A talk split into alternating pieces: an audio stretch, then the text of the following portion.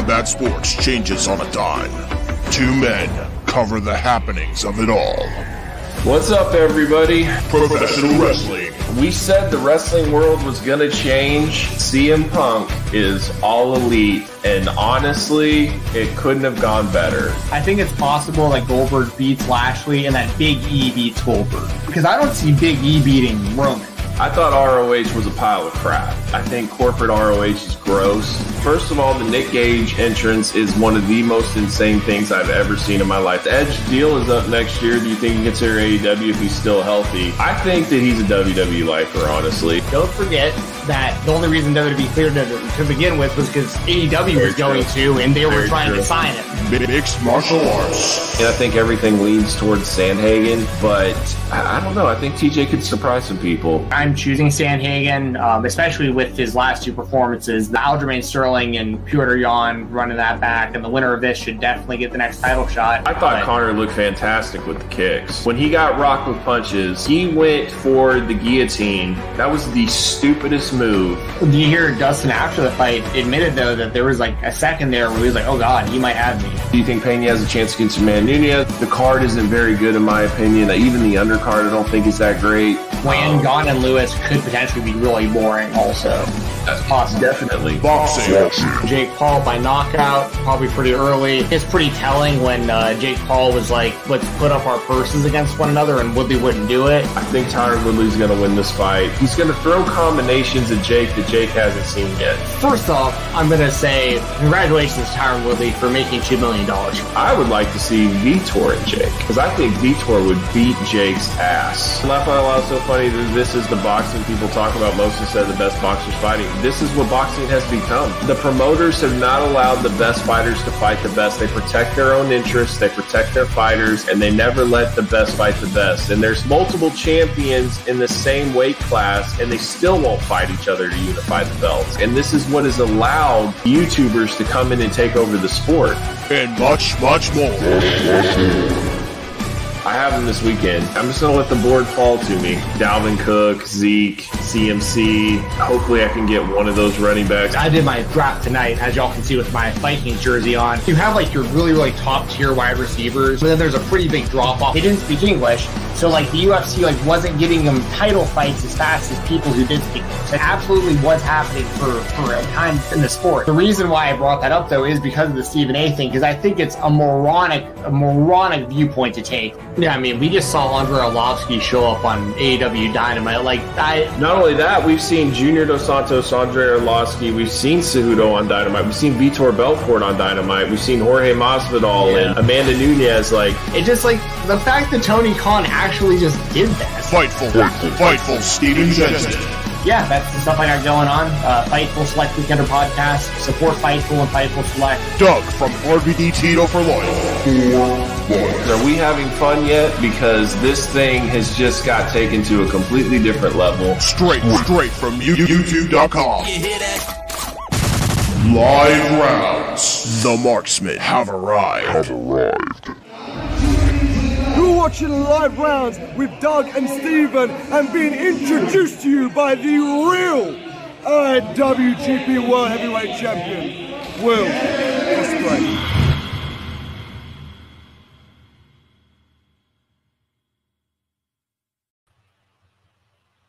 What's up, everybody? Welcome to Live Rounds episode 50. Crazy, we've done, done this for 50 times and more, honestly. But yeah, um, we have a fun one tonight, don't we? Because last night, you know, a lot of times, like we, and Steven will talk over the weekend and be like, man, what are our main topics going to be? Or you know, especially when it gets to around Monday, it's like, what are we going to talk about? And sometimes we're really stumped. And, uh, you know, towards the very end of uh, the Monday night, we got we got a juicy one here. So we're definitely going to talk about that. Um, and it's kind of funny too because it kind of coexists with uh, MJF as well, to where it's like, you know, does MJF want to go there? And this is like, you know, everybody's been seeing like sunshine and rainbows for Cody and a lot of negative news hasn't been coming out of the WWE lately. There hasn't been a lot of releases. There hasn't been a lot of bad talk, and now this. So it definitely kind of makes things get a little bit more even. So uh, we'll definitely talk about that tonight. So how you doing tonight, Steven? I'm doing well. Uh, worked earlier today and then did an interview with John Thorne, who's the owner and promoter of AIW. That's going to air on Thursday on the Spotlight. That's really good interview. People should definitely check that out. They have a really good show coming up this Saturday, uh, headlined by Matt Cardona and Dominic Garrini. Um, and then this, yeah, like I'm, I'm happy to be here. Talk some wrestling, might talk some MMA later on. We'll see kind of where the conversation goes. Not a whole lot to talk about in the world of MMA, although I had no idea about this. If this is true from Rickety Cricket, I have not. Is Overeem and Strowman happening in a pro wrestling ring somewhere? Because I have That is not. heard correct. That is going to happen in Nottingham, England, by the Authors of Pain's new wrestling promotion. I saw they just started a new promotion. Okay. It's called WES. I don't remember what it stands for. And it's also going to be um, Lana versus Nia Jax. It's going to be um, Killer Kross. Uh, who's the other one? Uh, I think it's Jonah. I think it's Jonah, Killer Kross, and Sammy Del Rey in a three way. Um, the Authors of Pain are facing the Maclin brothers, like Steve Maclin and his brother, I guess. Um, so yeah, that's that, and that's going to be on FITE. That's going to actually be like a fight pay per view thing. So, but yeah, I didn't I didn't expect to see Alistair Overeem in the pro wrestling world, and I don't necessarily know if uh, Braun Strowman would be the best guy to start that with. Um, that seems like that could have some botches going on there, but uh, interesting, interesting. I do like the idea that's in England, though. I kind of like that. Yeah, I I just got kind of blindsided about that whole thing. Like, I mean, Overeem has for his whole life, especially during the Ubereem phase, like he's always had the look of a professional wrestler. Oh, for Um, sure. so I mean, if he's even like, if he can even take a few half decent bumps and just not hurt anybody in there, like he might do all right at this. We've seen people in AEW like out like Andre Arlovski around the same size as him with like no experience jump in on AEW and do really well. Junior Dos Junior Dos Santos. Santos. Yeah. yeah, JDS even more. He looked even better. He's look, probably looked the best of. of he looked Yeah. bet- I mean, Cain Velasquez looked really good, like in Mexico. The WWE Yeah. run was weird. Um, and we don't have to talk. Yeah, oh, that I don't want to. That will that'll be an entire episode talking about that. The thing with Yeah. Cain Velasquez, I'll just say this because I haven't really like publicly talked about my thoughts on it. It- it- It's this terrible situation where we all totally get why he did what he did, but like Yep. it's really hard to set a standard like that. That's okay to to do what he did. So it's like it's such a sticky situation. But I I trust me, I'm not going to say I wouldn't have maybe done the same thing in his situation. You know what I mean? Like I I fully I mean, get so- it, but So the the issue is for Cain is one, he didn't shoot the guy right. that actually did the act. So it's like, hey, I meant to shoot somebody else. Is that gonna be okay? You know, that's the problem. So, like in my opinion, the best that they can do for Cain is take him out on bail, let him be with his family for the time that he has, and then he's going to jail or he's going to prison. Like I don't, Yeah. I don't see any way that Cain beats this. And the Yeah. judge seems to not have like any iota of care to let him out. So I think he's stuck. I don't even think he's going to be able to go home. So yeah, it sucks. it's, It's just a- crazy though that like, you know, we just we, we were watching Cain versus Brock in prime time, and he was the UFC champion, and now he's behind bars. And I mean, I was there live when Cain came out, you know, and I've seen Cain fight, and uh, it just it sucks. I can't believe uh, that that's the situation. And and but you know, the older that I get, the more that like sports and life, it just it doesn't always have a happy ending. Like it's just the honest truth about things. Like it's unfortunate, and there's just things that like you know your team may never win a Super Bowl or, you're All right, all right. you It's know, just- it's just- I'm just saying, like uh, you, you're, I, you're, I get, uh, I get what you're, I get what you're saying. I get. you know, I I'm get not necessarily talking No, about the Vikings. no, I know you but- aren't, but no, I get what I- you're saying. No, the, the thing, the thing with Cain is that what's really, what's really going to hurt him is that he shot the wrong person, and that Yep. he he chased the guy down. He was like shooting into traffic, and like there's a lot of people that could have been affected by this. If he would have just cornered that dude and just beat the shit out of him, like I don't think I think he probably gets away with hardly anything. You know yeah. what I mean? Because this guy's gonna get convicted of I don't even want to say the word on YouTube because I don't want it. Right. Yeah, but like you know don't. what? Yeah, but you know, but you know what I mean. Like this guy is going to get convicted of that. So like this dude, like this dude's guilty. Like this dude has what's coming to him. But they let him out on bail, and Cain saw his opportunity to do something about it himself, and that was, you know, like the whole the whole situation is just is just a terrible situation. I think they're going to heavily lean towards Cain having like like brain damage from fighting. I think they're going to try to probably use that as a defense, which we might as well. I mean, I don't. I don't everyone, know. Eh, once again, everyone gets why he did it. It's just you can't, yep. you just can't do what he did without thinking there's not going to be any consequence for it. It's just a well, and it's like what side are people going to be on? Like that's the issue too, because you know, like Dirty thinks he's he'll get ten years, but the problem is, is Cain is such a public figure that it's not one of those things you can just kind of slide under the rug and give him a light sentence if you know if you think that it's going to set a precedent. So I don't know. I don't know what'll happen. Yeah, but it's tough. I know he's facing. I, I hope the best for plus. him. I hope the best for him. For sure. Well, and also just so y'all know, um, unrelated, if y'all do want like your questions read, everything as far as super chats, we'll always make sure to put up on the screen. So if you want to be a part of the conversation, we're always paying attention to the to the chat here. We appreciate everyone who's here. But um, if you want to like for sure get your questions answered or statement read, uh, please send a super chat. There's also a, a, donation link in the description below. Works the same way. And uh, if you don't mind hitting that thumbs up button, because we're gonna be. I mean, we might as well to start off with uh, the Sasha Naomi stuff. Sure. I mean, yeah. Yeah everybody smash that that that like button. We're about to talk about the hot topic, and then uh, we'll get into some other stuff. And we'll probably, like I said, what will probably happen is we'll talk about that, and then we'll transition to MJF because I do think that they kind of go together. Um. So here's here's my take with Sasha and Naomi. Like at the end of the day, I don't care how much you hate the WWE, you got to do your contract You've just got to get through it. Like Moxley was absolutely miserable and he went through his entire contract, got his freedom, and was able to just do whatever he wanted to do. I think the problem is is that they they get so upset, then they work things out. They think things are going to be better, and then either they're nowhere near as uh, good as what they thought it was going to be, or it's even worse than what it was, and then they get they get upset again. I mean, me personally, I don't understand the disconnect between Sasha Banks and WWE.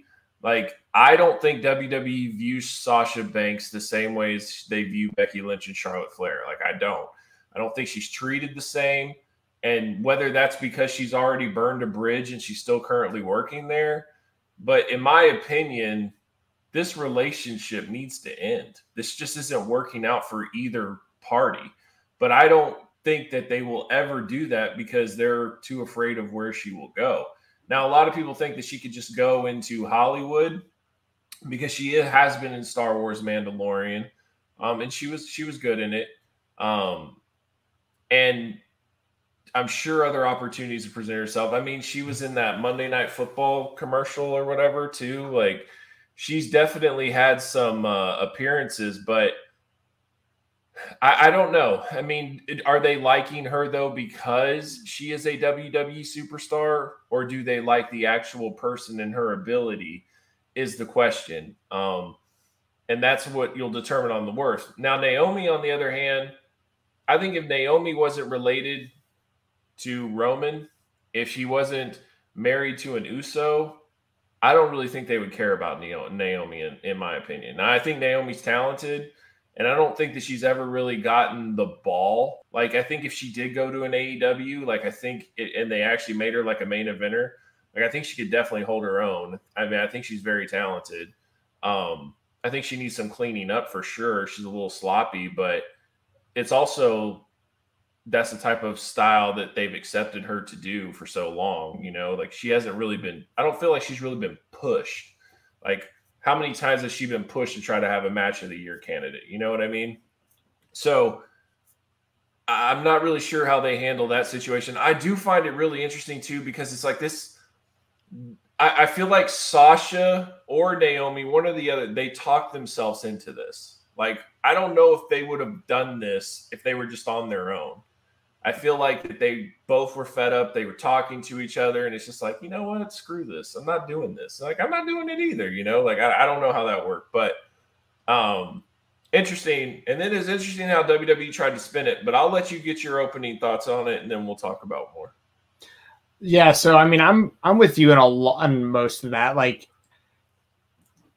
I mean, this is the second time this happened with Sasha and it was over the same thing pretty much. It was over the women's tag title belts and like her value in the company her, her perceived value in the company and that kind of stuff. And it's, I'm with you. Like it, it probably just needs to end, but it's also like we say it's not. This isn't just a, a Sasha thing. This is anyone who just continues to sign with the WWE. Like you're, you're when you sign with the WWE, you are trading your your art for money which like mm-hmm. I'm not gonna sit here and say like you're a sellout and you shouldn't do that. No, you you can do whatever you want. Like, but at the end of the day, that's what you're doing because you're you're basically accepting like okay, they're gonna give me a lot of money, and now I have to do whatever shitty storylines they have or whatever. Yep. Just have mad three minute matches or like you know you you know you have to know what you're signing up for, right. and like Sasha is super talented. Like nobody's denying that. Naomi I don't think it's quite on Sasha's level, but I think that no. Naomi is is good and she's had uh, some opportunity there. I remember uh, she won like the like the women's Andre like battle royal thing at WrestleMania uh, back in like Orlando, I think, and it looked like they were gonna. Like, she was getting big reactions, like so. Yeah. You know, so it's one of those things where like I think they're talented performers, but you know, I don't I don't know what the big discrepancy is. I guess at the end of the day, like like I, I like I get it. I get that the women's tag titles are like, uh, and, and, for lack of a better word, they're a complete joke. They're a complete. They're a mm-hmm. non-factor. Like I don't yeah. think anybody cares about those women's tag team titles. Um, but at the same time, like if you aren't the women's champion on Raw or SmackDown, and you aren't in that women's title match or scene at the time, like if you aren't right now, if you're on Charlotte, Ronda, um, Charlotte, Ronda, Becky, and Bianca, basically, then like it seems like the women's tag titles are probably the next best option on in that whole situation. You know what I mean? Like you're about you're yeah. allowed to be on both shows, and at least it's a title belt that like once again it doesn't mean anything, unfortunately, but it, it's better than them having nothing for you to do. So, and then the other side of this too was we'll talk. Well, this goes into the WWE's thing, which which I you know we'll talk we'll talk about that too. But but part of this is also like the whole them not feeling comfortable wrestling certain wrestlers when that, that, that's when, I felt when, in what when yeah. these same wrestlers has wrestled like Nia Jax over and over and stuff. You know what I mean? Like you can't sit here and tell me like that. It all the whole thing seemed very bizarre and it just seems like it just seems like I mean this is I don't I don't know what to make of it completely because I think if Sasha was happy with her situation, this just wouldn't be an issue. But what does it take to keep her as happy as she needs to be to perform the job? Like that's like I don't know I don't know how else to really put it other than like you you signed up to be in the WWE, you signed for you know hundreds of thousands, millions of dollars, whatever it is, and like they're and they're not out there like degrading you. They're they're just making you have matches that nobody cares about. But like that's what the WWE does. Like unless yep. you're like one of like literally like four or five people that are signed there, you're just kind of a, an everybody else situation. And you know, I, and here's the thing: Sasha probably feels like she should be in a Charlotte Flair type type spot, and I understand that because she has the talent to be that. So. I get that, but it's also like you just can't be surprised when the WWE the track record speaks for itself of what they're going to do to you if you're not like the top person.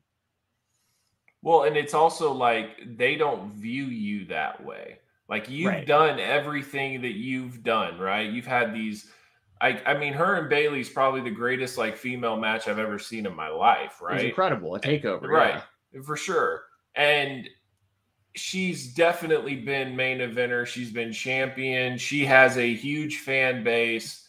She's definitely more so on the um the bigger scale. I mean, when you go to a WWE event and Sasha comes out, she gets a main event type of reaction. It's so, but they don't. I just think that they don't trust her, right? Like, why would you want to make her champion when she's already walked out on your company?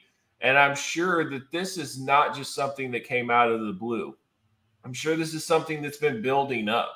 That's why people are, you know, when they're like, man, it was just to like job out, but like you were going to be in the main event. Cause like apparently what I heard is that Naomi was supposed to pin Sasha, and then Sasha was going to end up facing uh, Char- uh, whoever's on SmackDown for the title, Ronda, and Naomi was going to end up facing Bianca Belair on Raw for the title, and they were both going to lose. And then it was right back to the tag team belts. So it was like basically you were going to have both of them lose, so the tag team titles mean nothing. So that's what I heard. I could be wrong. So I'm not claiming that as fact at all. Sure, I got you. But um I just don't think that that necessarily was like I I personally think this has been brewing since WrestleMania. Like I don't even think that they necessarily wanted to be a tag team. I don't think that they wanted to win the tag team titles because they thought the titles were a joke.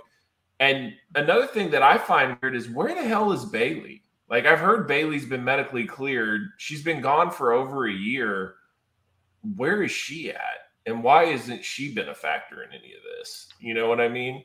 And if it's creative has nothing for her, I'm sure they can figure out something Then, you know, giving Lacey Evans a pity part pity party story and then making her a heel. Like they've they've got something brewing if they want to.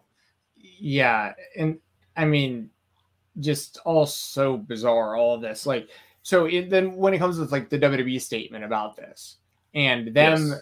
you know, they don't even announce their their firings anymore like they used to, where they would come out and do the whole future endeavor, wish you best in your future endeavors and all that stuff when they let go of people. They don't even do that anymore. But for whatever reason, they were like, we got to get a statement out on this publicly, like right now, and uh, basically called basically called Naomi and Sasha unprofessional and said that they didn't want to have the match and they turned their title belts in and they didn't feel comfortable wrestling two of the wrestlers in that match. And, you know, I think, and this is reckless speculation, this is not a fact by any means, but I, when I see stuff like this thing with Sasha and Naomi, and I see kind of like the Kevin Owens, like, what he's doing on Twitter right now, the whole countdown to KO because they're doing the K the, the Cody countdown stuff. to Cody. I mean, what other wrestler is getting a count We're like they're the WWE is telling you, hey, if you don't like our show but you like Cody, we're letting you know when he's going to be on so you can tune in. I agree. Like that's that's and, hilarious. And, and, I think, and we can elaborate on that more. Yeah, we'll talk well. about that more. But but I think that some of this might be a trickle down of that because like the wrestlers that have been loyal to the WWE are just like they're just and another number in you know, another another cog in the wheel and like and they're WWE's basically telling people with the Cody thing like the only way you can be an actual star in our eyes is to leave and be a star somewhere else and then yeah. we'll make you a star but like everyone who kept signing with us when they had other options yeah, we don't really do it for us, but like, well, we kind of you know? kind of destroyed your value within those five years that you re-signed with us. So you know, yeah, if you can go out there and get some brand new on you and come on back, then yeah, you could. It'll be perfect. it's crazy, but I could, but I could see that being an issue maybe for someone like Sasha and Naomi or, or Owen. I think the Owen stuff is more playful because like him and Cody are friends, but I think there's some truth to that. You know, at least a little bit of being like what's going on here? Like I've I've been helping carry this company, and now, you know, and I, and I talked about that the other week about how when more AEW wrestlers start coming over, like MJF or uh, maybe like Jungle Boy in the future or someone like that, uh, Jade Cargill, how are the the loyal WWE wrestlers that keep resigning there and just keep getting 50-50 booked? Like, how are they going to feel when other people just keep jumping their spots when they weren't even made stars in that company? Like, yeah. like how crazy is it that the WWE needs to go outside of their own company to find stars? They just can't build on themselves. It's it's yeah. so wild. So anyway, I think that's part of this too. Maybe with with Sasha and Naomi is like they don't like being the tag champions. They didn't want to do the storylines they're doing. they see the position they're on on the show, and then they also see outsiders coming in and, and getting countdown clocks to, to when they're going to be on screen, and they're just like, "What are we doing here?" Like, you know, and so here, here's my thing too about that statement, right? To me, it's damage control. It's completely avoiding what actually was the issue. Because for one, they talked about the two people that they didn't feel comfortable working with, which is total BS. Then they talked about that they had eight hours to rehearse. By the way, who were the two people? Was Doudrop and who else? Well, it's Doudrop and Nikki Ash were going to be in the match, but they're stating that it was going to be um it was Becca and Oscar, Becky and Oscar, and I'm like, that sounds ridiculous. But I don't know. I mean, they've all wrestled before, so that's yeah. what I'm saying. None of this is believable. They've all wrestled Nia Jax. Like, how right. can you be out there wrestling Nia yeah. Jax and think that other people are too unsafe to wrestle? Like, come on. I agree. Plus, eight hours. So you sat in the ring and you went over the match, and it's just like yeah, I understand that you want a hip toss, but like I'm just gonna elbow you in the face. Like, well, this isn't gonna work. Like, come on, this is ridiculous. Like that that that I don't buy. Um they also they showed up with briefcases. Like, why would you even mention that? Like that just sounds ridiculous. They they showed up with briefcases and took out the belts and put them on the desk. Like I, I don't know. Do you even need that type of detail? And then it was like they wanted to make sure that they kind of buried them as unprofessional. Like, if I'm Naomi and Sasha, I'm already upset, but I'm really upset with how they they handled that statement and then how they buried them on commentary. Like that to me is like. What did they say on commentary? I missed that. Uh, Corey Graves said some stuff basically about how they were unprofessional or they didn't show. Or I don't remember. I don't, I don't know the full details, but I heard that Corey Graves had some nice stuff to say about him. Okay, so Corey um, Graves actually mentioned it on air to the audience. Gotcha. Right, right. Yeah, so it was mentioned to the audience, and then they acted like that they advertised this, and I don't know if they did. Did they advertise a six way match? I mean, yeah, I'm not a WWE expert. Yeah. You know, now we have our Cody uh, countdown, so nobody needs to watch the show except when the Cody countdown goes off. So. And they're also made sure to put it up right when Better Call Saul ends each week. It's like the episode ends, and they're like, "All right, the, the the 18 to 49 is about to jump over for Cody." That's funny. That's funny. Um sorry suitcases not briefcases but i mean yeah either one i don't i don't see the point in the detail. I think the idea with that this is just my the way i perceive that is that i think they're the narrative they're putting out there is like they had their stuff they were ready to leave they didn't want to talk about this. Like they they had their suitcases and they were walking out of the building. You know what i mean? Well and here's the thing with austin. Austin's a little bit different how could you say this? Uh, Austin was the biggest star in wrestling history at one point.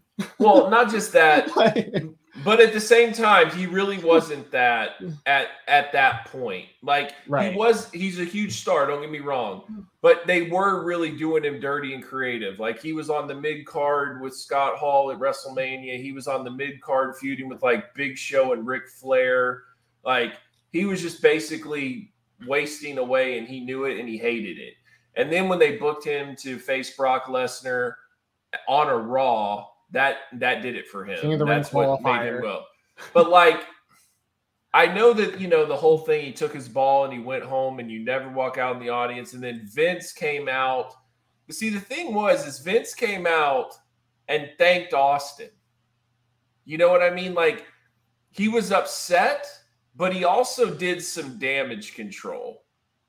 I don't see that happening in this.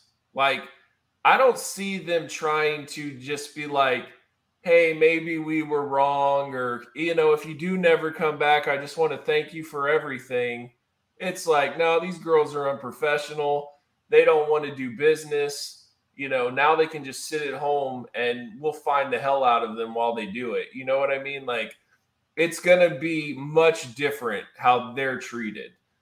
And I do wonder if like social justice people are going to start to step in and be like, hey, you know, they're treating women unfairly in this position because based on how they treated others, like this is not fair. And if that will put some pressure on WWE because WWE is a publicly traded company. So that's my thing is I don't know how messy they want to get this. And I don't know how dug in Sasha is at this point because she's already done it once. So, in my opinion, if you've done it once, this time you're not coming back. Like you're done. This is this is I've had enough. So I don't know. I I mean it's also kind of like a CM Punk situation too, right? Like he just he's had enough and he went home and he was done. And then they waited all the way till his wedding to fire him. Like these people, they're cold blooded. There's no doubt about it. They're cold blooded. So um it'll it'll be it'll be interesting to see the next play in this. I think if AEW didn't exist, I think Sasha Banks would probably get released. Yeah, I pro- yeah, probably. Um, and I don't see her coming back either. Like I don't, I just don't see. I mean, what's the point? I mean, I guess the point would be to not get fined a whole bunch of money. I mean, I, I get that, but I remember when Pac just did kind of the same thing, and he just didn't come back. Like for, Yeah. it was like it was like years that he just sat out. Yeah. Um, and and once again, this is the difference with Steve Austin. Once again, is I mean, I, I get that he was dropping down the card a little bit at the time that he walked out, but that's still Stone Cold Steve Austin, like Mount Rushmore all time of like most popular wrestlers ever. I mean, it'd be like him, Hogan, The Rock, if you count him outside of wrestling. I mean, Cena. I mean, it's like rarefied air where Steve Austin's at. So like I get them treating him differently and all and almost begging for him to come back in ways because it's like he's so Well, and important to the history of the company. it it's important for him too. Like they both mutually benefit from each other because the moment that they want to make Austin the guy, then he's worth way more money. And by him going away and then coming back, it was like, you know, everybody started buying their Austin t-shirts. Everybody was getting hyped. And little did we know, I mean, he was only going to be there for a couple of months and then he was going to retire, and that was it. Yeah. Yeah. because he I, came uh, back at No Way Out, and his last match was at WrestleMania. So he came back in February. He was done in March. That was Yeah. it. Well, then he came back in uh, 2022 and That's right. Kevin Owens. Um, KO show. but yeah, I just there.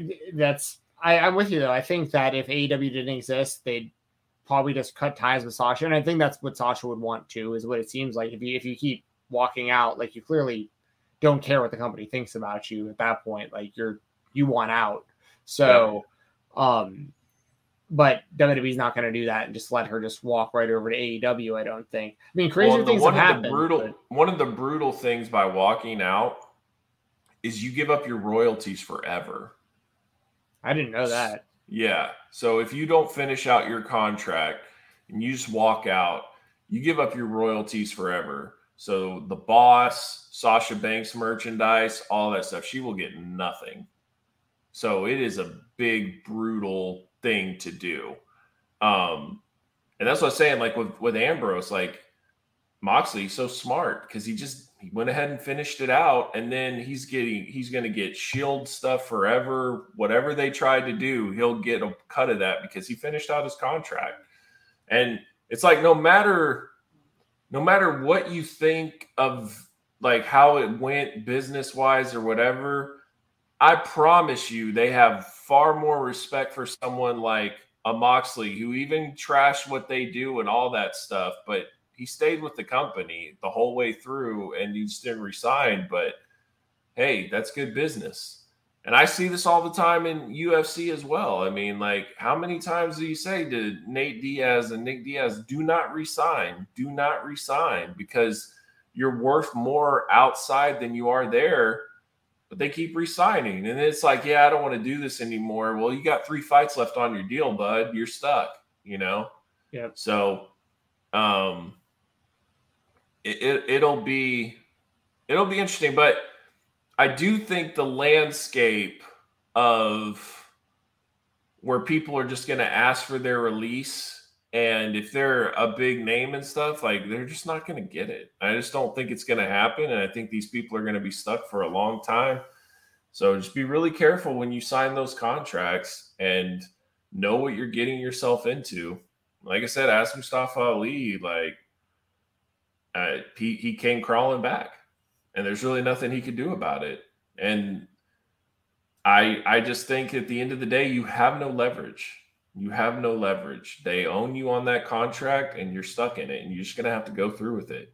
Even if you hate it, you hate coming to work. It, it at best, what you could do, just start half-assing it in the ring. Start messing up. Start like, yeah, it's not working out. I don't know. I just maybe I've lost my my ability to do this. And then they're just like, oh, you suck now. We'll just let you go. But it's a risk because then you know they for the last 10 months they've seen you just been terrible or whatever and then who knows if a wrestling company will be interested but that's like the only way you're getting out of there. Yeah i never thought about that. Just like being so bad all of a sudden that they're just like your liability. When, they're like when did you become enzo? What the hell happened here? Well it's like yeah i i mean like i, I can't trust it enough and you just you just kind of um kind of highlighted it as well there. I mean, it's like obviously as somebody who like I obviously I, I I almost always will side with the wrestlers over the promotions eh, when it comes to wrestling when it comes to athletes on a football team or or uh, fighters in the UFC like I'm almost always going to be pro athlete over pro organization but when it's like you just you just gotta know you gotta like and i hate i hate to say this because this sounds so like uh like depressing almost but when you sign with the WWE, you just gotta you just you just you just have to go over the mindset that you, just aren't special. Like like you like you like why like, it's not all gonna change because of because of you. Like you think that it is because like you are great at what you do and you see that big light at the end of the tunnel and you you know you can do it if you're given the opportunity, but you're probably not going to be given the opportunity. Um, only very few people get that opportunity, unfortunately. Listen, um, there's there's one Roman. Exactly. That's that's it. That's the only person here that they really give a damn that they have to keep. Otherwise, you're you're on borrowed time. Maybe an Orton, maybe Orton, maybe Roman, probably a Cody Rhodes. You but know, Cody had to leave the company for seven years to prove it. Hundred percent. Yeah. But when you're Sasha, when you're Naomi, and they still have Becky, and now they've got Bianca, and they brought back Asuka. they're bringing back Bayley. They're just like, you know, you can go and go, but you're not getting released, so you can sit at home. You know. Yeah, I mean that's just the sad truth of it. You know, I I wish I wish the wrestlers had the option like the companies do. Like that's something about the UFC especially that I hate the way that their contracts are set up where mm-hmm. they can fire you at any time but you can't quit. Like I mm-hmm. I don't like that when you're supposed to be an, an independent contractor. And um, they punish you for being a title contender. Like if yeah. you get into title contention, well, two more fights on your old deal. Yep. Like, yeah, you, you, win that title, you can't get out. Like for instance, yep. Ngannou wanted out for a minute. He's like just sitting around injured, like hoping a year will pass so he can like try fighting his way out of his. But honestly, that injury is a huge blessing because if he wasn't, and they were offering him fights, I think he would have a lot harder of a time. I agree. Like, Look, we've yeah. been offering him fights. He's uh, he just keeps ret- he keeps turning them down. We're trying to make this work. Now it's like yeah, we got to wait a year before we get off fight. Oh, he's a free agent. Well, see you later. I, I, truly don't think he's coming back to the UFC. I just I see too much of him. Like he was on uh, that LeBron show with like Jake Paul, like mm-hmm. uh, the barbershop type show. Like, and then he was in the ring with Tyson Fury. Like, he's he's not coming back. But I don't think he has much of a value outside of the UFC, honestly. Because if he's not great at boxing, he, then then what is he? Because it's not going to be in another MMA promotion. Yeah, I, and I think that UFC is preparing themselves by trying to book Miocic and Jones. Like yep. I think that that will be the interim title fight, and if Francis is still around, then it'll be you know the unification. If Francis isn't around, just one of them is the true champ, or they'll have to fight the winner of uh is it is Tuivasa and Gane are fighting? I'm pretty sure. I um, think so. I think the, so. the, the winner of that should get a title a title shot. Um, so especially if it's Tuivasa, since he's like rising the ranks and hasn't had a title shot himself yet.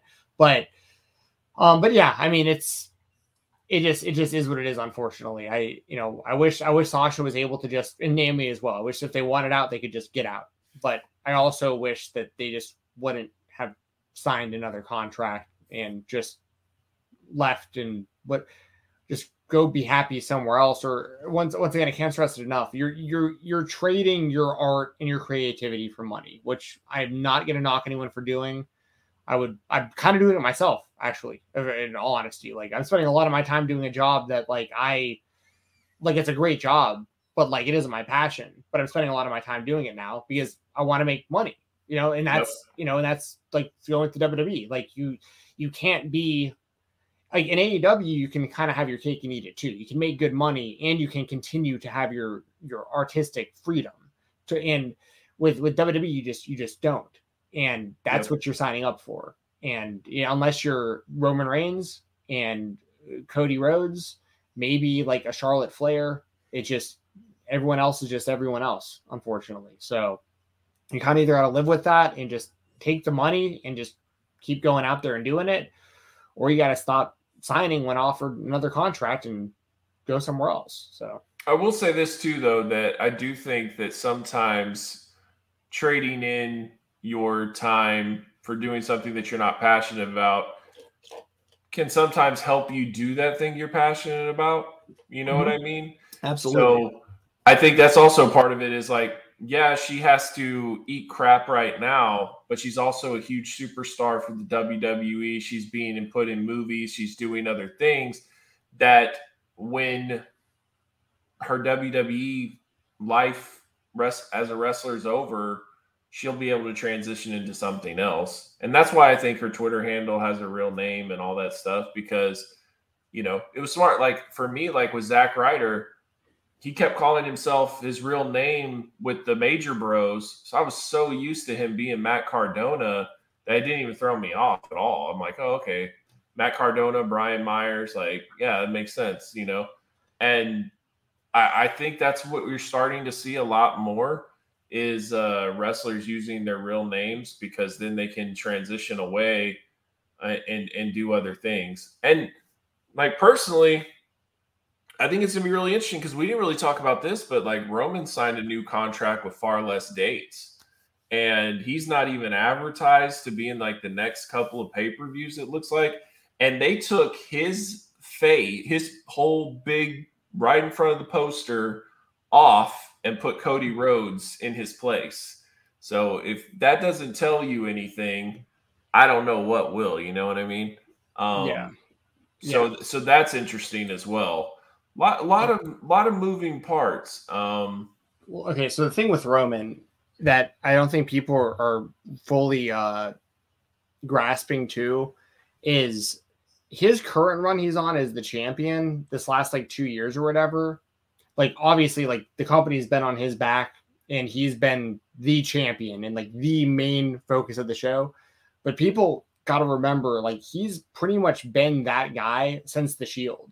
Like, like he came into the company as a main event guy in that in that group, and then when the group broke up, ever since then he's been their top guy. It's just it's only really worked well the last couple years, but he's been their top guy for like the better part of a decade. So this for isn't sure. like you know what I mean. So it's like I think some people see it as like, man, Roman's on like the best run of his career, which is true, but you can't forget like how many years this company has been on his back. I mean, they've been trying to build him since there was any hint of Cena not being around full time.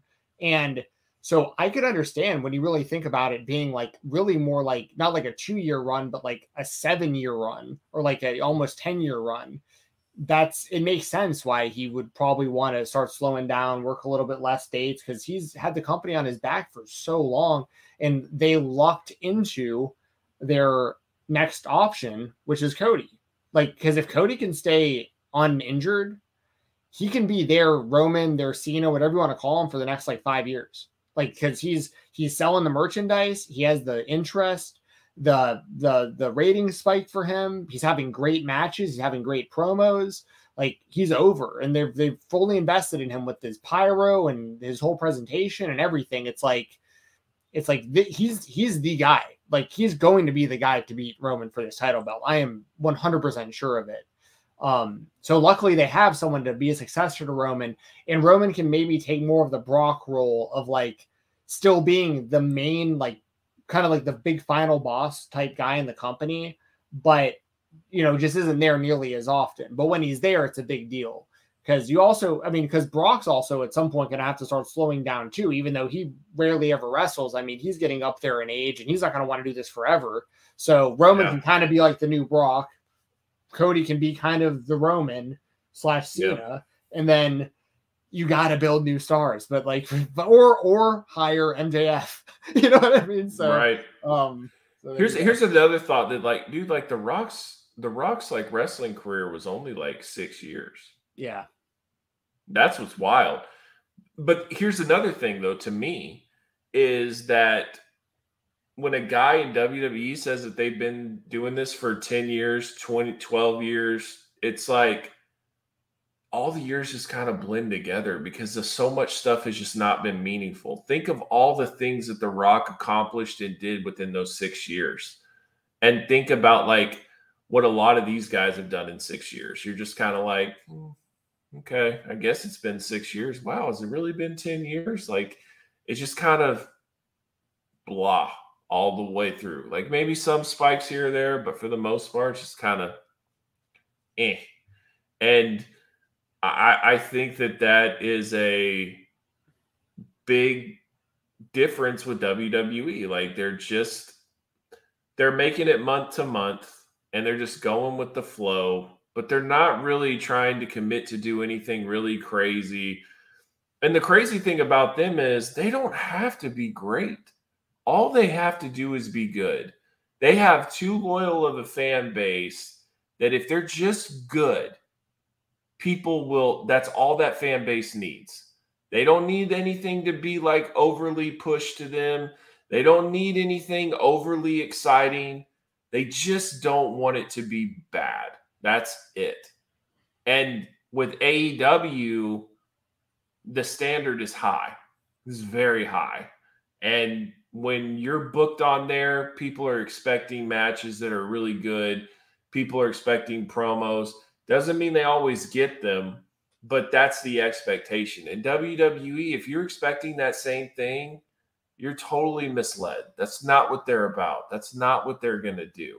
Now, I will say Cody doesn't give a damn. Cody is is there to be the American Nightmare on WWE television, and it is working. And I'm very happy for him. I think it's great. Um, I do think that the Cody countdown's hilarious because it's almost like it's almost like, hey, AEW fans, if you still want to see Cody, what's going on? Here's your countdown to know when you can tune into our show because we know you don't like it, but we know you like Cody. Yep. So it's like they've made their own countdown for it. Um, but he's very different, man. Like, like I saw him at a house show, and this dude had like uh two uh AEW figures like on the on the side of the guardrail, and Cody's walking by. He has a marker. Cody signs both of them. Oh, for sure. Man, yeah. a lot of WWE guys would be like, I don't work for that company anymore. I can't sign. I'm sorry. Or like just totally blow you off. That's just not Cody.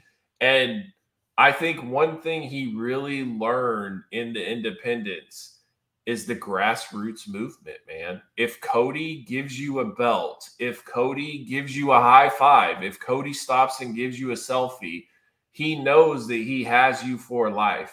He knows that you're going to stick around and be with him. And I feel like a lot of the WWE guys, they're so involved that they don't know what it's like on the outside. And they're used to showing up at an autograph signing and having multiple security people right there and preventing them from getting that close to the fans and, and all this. And like Cody literally will just talk shop with you and, you know, see how your day was and all this other stuff. Like, you're not getting that from a lot of guys. He's just too authentic. He's too genuine and he stands out. And that's why I think that he's going to be their top baby face. I don't think he's going to be a heel. I truly think what he said in AEW, where like he worked too hard, he gained his audience too much to ever be a heel. I really don't think he's going to be a heel. Um, I think he's going to be a babyface, and I think that as long as everything's working, I think it's stupid that him and Seth are having another match, but here we are. Um, but it sure seems like it's built up for Cody to win Money in the Bank. So we'll see what happens.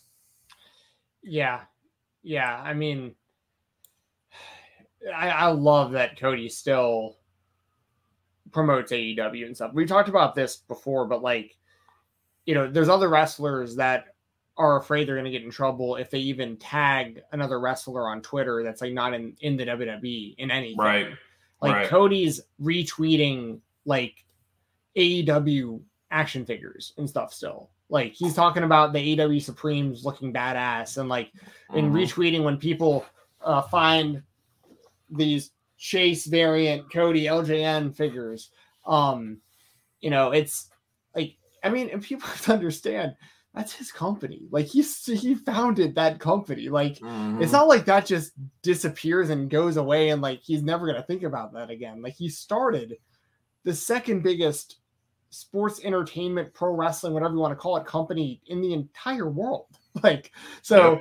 And and I, I'd have to imagine. I know it's been talked about that he has like the longest contract ever in WWE history with all like the the things that he worked into it, and I'm sure that's a big part of it. Is like he's like I'm not to get in trouble for for promoting people like Ricky Starks. You know, like I'm not gonna I'm not gonna get in trouble for posting selfies with with uh Brodie Lee Jr. and Amanda Huber and stuff. You know what I mean? Like he's gonna he's gonna keep he's gonna not, he's not burning any of those bridges, and he AEW probably just means way too much to him to just pretend like it never happened.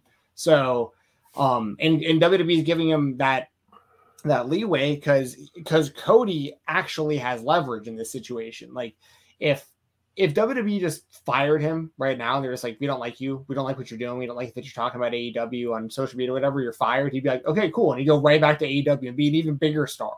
That he, I mean, Yeah. he has, he can do whatever he wants. Like he's, and or he can just go into TV and do more acting, like whatever he wants to do. Run, run for mayor of Georgia, or whatever he wants to do. Like he's, he has plenty of options, and if any of those options dry up or he doesn't want to do them anymore, he's a multimillionaire that doesn't have to work anymore anyways. So, Yep. you know, so it's like he has the leverage to put these kind of things into his deals. And you know, and that's a big part of it. When you say like Cody doesn't doesn't care, that's I, I believe it because he's going out there loose. Like he's going out there being like, all right, I'm gonna keep being me and do what I want and have the matches I want and try to and probably help and handpick the opponents he wants to have. And if they go against him, it doesn't really matter. He can still just do whatever he wants. Like if they script him something and he just goes against it, like what's the worst that's gonna happen? They get rid of him. Once again, who cares? You know? So like Are they even in the position though where they can get rid of him? no, which they aren't. That's why he has the right. leverage. Because Well, and that's my thing too, where it's like uh there it you know, people are like, well, you know, people get burned out on him, they don't like him anymore. You know, we see it time and time again. Whoever's over, they're not over after a while. But like who who who's there to take his spot? You know what I Exactly. mean? Like the reason that Cena got booed out of the building is because there were about 25 more talented guys that could have took his spot and he was the chosen one. Um Right. and even like Roman Reigns, I mean, there was prime AJ Styles and a whole bunch of other people in that company at the time when Roman was getting pushes. So it was a it was a hard transition. Now, like, well, you're gonna be so upset that now Riddle can't be the main event. You're gonna be so upset that now Orton can't be the main event. Like, I just don't see it. I think Cody's new, he's fresh, and it's gonna be a long time before people are burned out on Cody. yeah, exactly. They, they, And no- imagine if you haven't even been paying attention to the indies, the AEW, nothing, and you remember that Cody Rhodes, and then you're now seeing the new Cody Rhodes. You've got to be thinking like, man, he is so much more cooler than what he used to be. Man, his stuff is so much more different. Man, this guy's awesome. Like, wow, now I see it. Now I see why so many people were Cody Rhodes fans, and like, it, it's got to be night and day to you. Yeah, you got to be like, wait, I need to start watching AEW. Like, what are they doing over there to make somebody this cool? Like, wait a second, um, right? Yeah, I Very true. yeah, it, it's it's it's uh that would be fascinating to talk to somebody who had no knowledge at all of Cody what he did when he left. But that's the thing is like although Cody is making reference to things like Stardust on WWE TV and stuff like that, his they when they signed Cody this time, like they were signing a completely different person. Like this is a the the way the WWE perceives him now. I mean, they because once again, if this didn't happen, that they're in the same position they're in you just described, except without Cody there. Like if Roman yeah. starts slowing down and there's no Cody, there's just no one to take that place. There so, is there is Riddle and Orton, and you'd have to break up that group to make that happen. Well, yeah, way, guys, Orton's been doing it for like two decades. Like this isn't right, new. Like, like this, this yeah. would be the the like break glass. We need something safe, guy. You know yeah. what I mean? We're not here to make any risks. We're just here to pick somebody that we think can at least carry the ball for now. Um, right. By the way, guys, we've got 37 people in here right now. So if you could please smash that like button. If you guys have any more super chats, send them our way. We'll definitely read them out. And uh, we got a whole nother hour of the show, a lot more to go into. And uh, I guess we can kind of transition to MJF. And I'm going to be a little bit more harsh on Mr. Maxwell Jacob Friedman than I think you will be. But overall, Tony Khan runs a lot of athletic sports as well.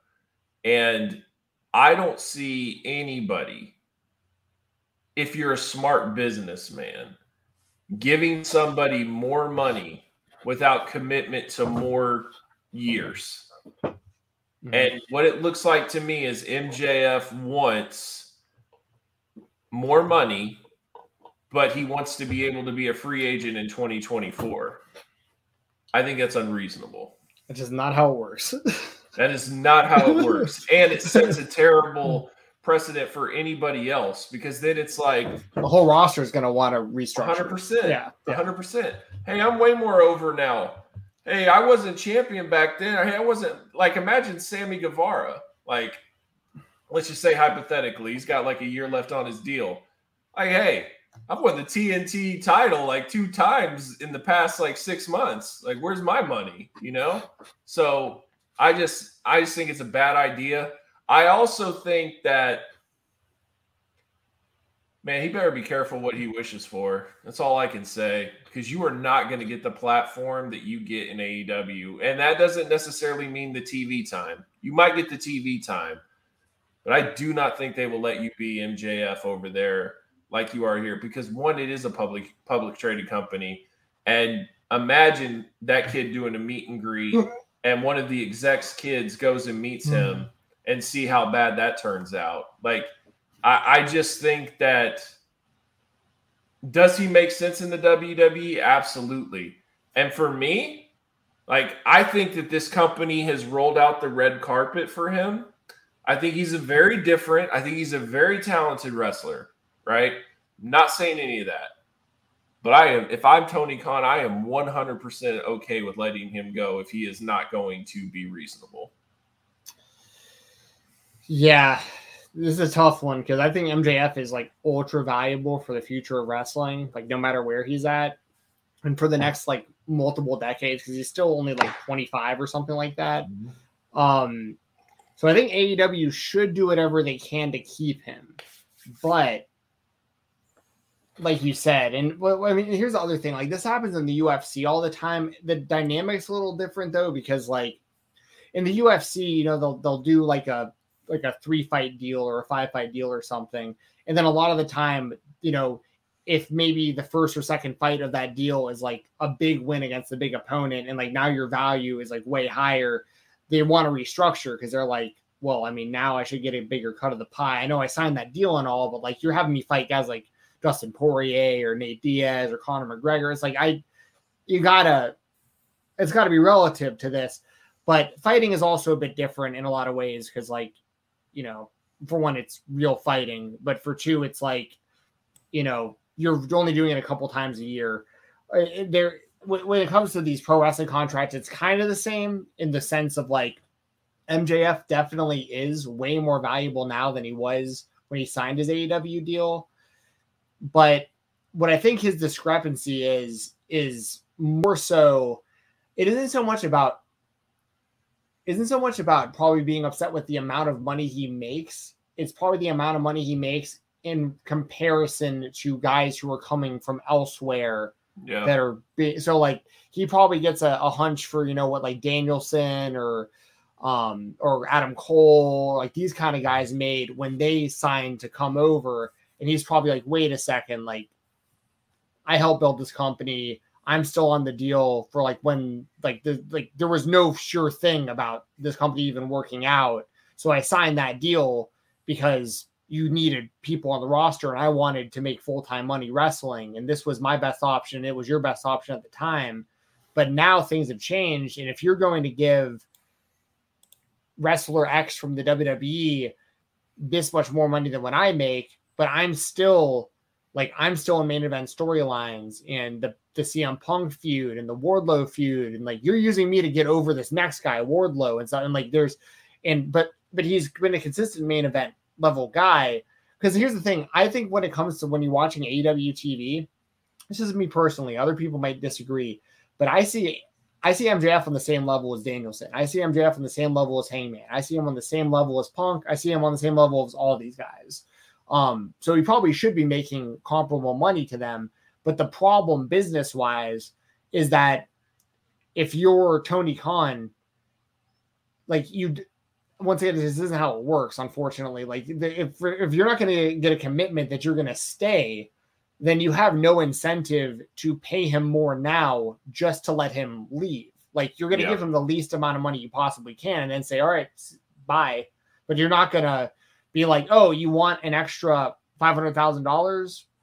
Oh, okay, cool." And then you're going to leave anyways. Okay, yeah, here's all this money. Like, and I'm just Right. making up the five hundred thousand dollar number, but the, that you know, y'all get the point. I Like, know what you mean. yeah, it's, it's like it's so it, it's tough. And then once again, it's it sets the standard of anyone else who was in AEW towards the beginning that is still on a relatively low deal that doesn't have, you know, it's gonna be the same thing where everyone's just gonna want to renegotiate. So you can't really set that standard that you can just renegotiate mid contract, but or you can make or you can choose the, the hill to die on if you're Tony, to be honest. Like you you could do this for MJF because MJF is a big part of your future and you you want to do this and you want to make him happy, but the risk you're running is a lot more people on your roster trying to do the same thing. And you're possibly going to upset them if you won't do it for them, but you're going to do it for MJF. So it's tough. Well, and I I agree with Brandon to a certain extent, but I'll say this. If he's making it known at this point, right? I do think it and let's say they can't come to an agreement. I do think it affects his future. I I'm not giving you the title if you're going to be like this. Like I'm not because I have other people that I know are going to be invested in this company and I'm going to go ahead and promote them and build them up while you're planning your exit strategy. Because I feel like if they don't pay him, he's as good as gone. Because I don't think he's going to wait all the way till free agency and then be like, you know what, guys, just match this offer and I'll be happy to stay if that's the case. And the problem with him is, is he's such a heel and he never breaks character that like you're not going to have any sympathy for him when it comes to his always a dick. You don't really know like what his real value is and what he because all and this is the thing too that I think is kind of stupid to bring up constantly. You're supposed to be MJF. You're supposed to be rich as hell. Why are you complaining about money? You know what I mean? Like it just I know that he he was under a contract with MLW. Court Bauer pays those guys pennies, right? So he wasn't getting a lot of money. And then I know that he signed with AEW. And then I know that he was so super impressive they signed him to an immediate extension with more money. So he's already gotten more money than like what your average guy would get, which makes sense. And and I and I understand what you're saying about him but I don't know if for an outsider, if you're tuning into AEW, he has the same value as a Bryan Danielson, Jon Moxley, Adam Cole, all that. Like, granted, when you start to watch the show, there's no way that you're not like, who's this MJF guy? Like, this is impressive. He's really good. You know what I mean? So I get both sides, but I hate the fact that this is even being brought up so far away. I mean, we're talking about January of 2024 when he's available. So it's like, if you really want the money, then sign an extension. And if you don't, then shut up and, and wait till 2024 and you be on your way. Because that's just how business works. Yeah, and he would also be a lot more valuable to the WWE in free agency if he like was an AEW champion before he was a free agent. You know what I mean? 100%. So yeah, um also like do you do you pass on maybe a Bryan Danielson title run uh, for MJF if like you know that you only have a year left with Bryan Danielson or you only have a year left with MJF, what do you do?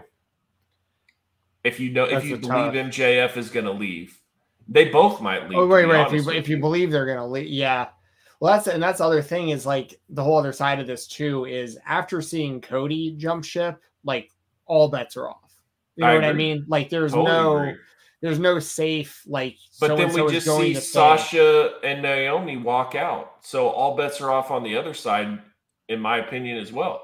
I don't think it's out of the question for like Randy Orton or whoever to just get fed up and just be like, I want my release. Or you know what, I'll I'll be quiet, I won't say anything. My contract is coming up and I'm not gonna resign. Like who like Cesaro was just kind of quietly out the door. Didn't really Yep. throw a stink about it. Just all of a sudden it's like, yeah, he was a free agent and he didn't resign. Like, oh, okay. Like, I wouldn't be surprised if we see more stuff like that. Yeah, for sure.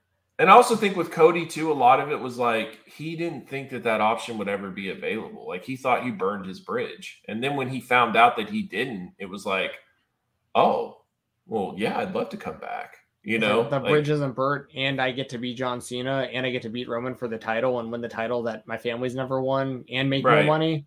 Yeah, Right. okay. I like, I'll do that. Well, and at, at the it's simultaneously happening is I'm getting overshadowed by people coming over from that company. So now there's all the spots are open, so I can just go over there instead because now Right. all their stars are here. so right. um so yeah um so yeah we'll we'll we'll see. I mean it is still 18 months away.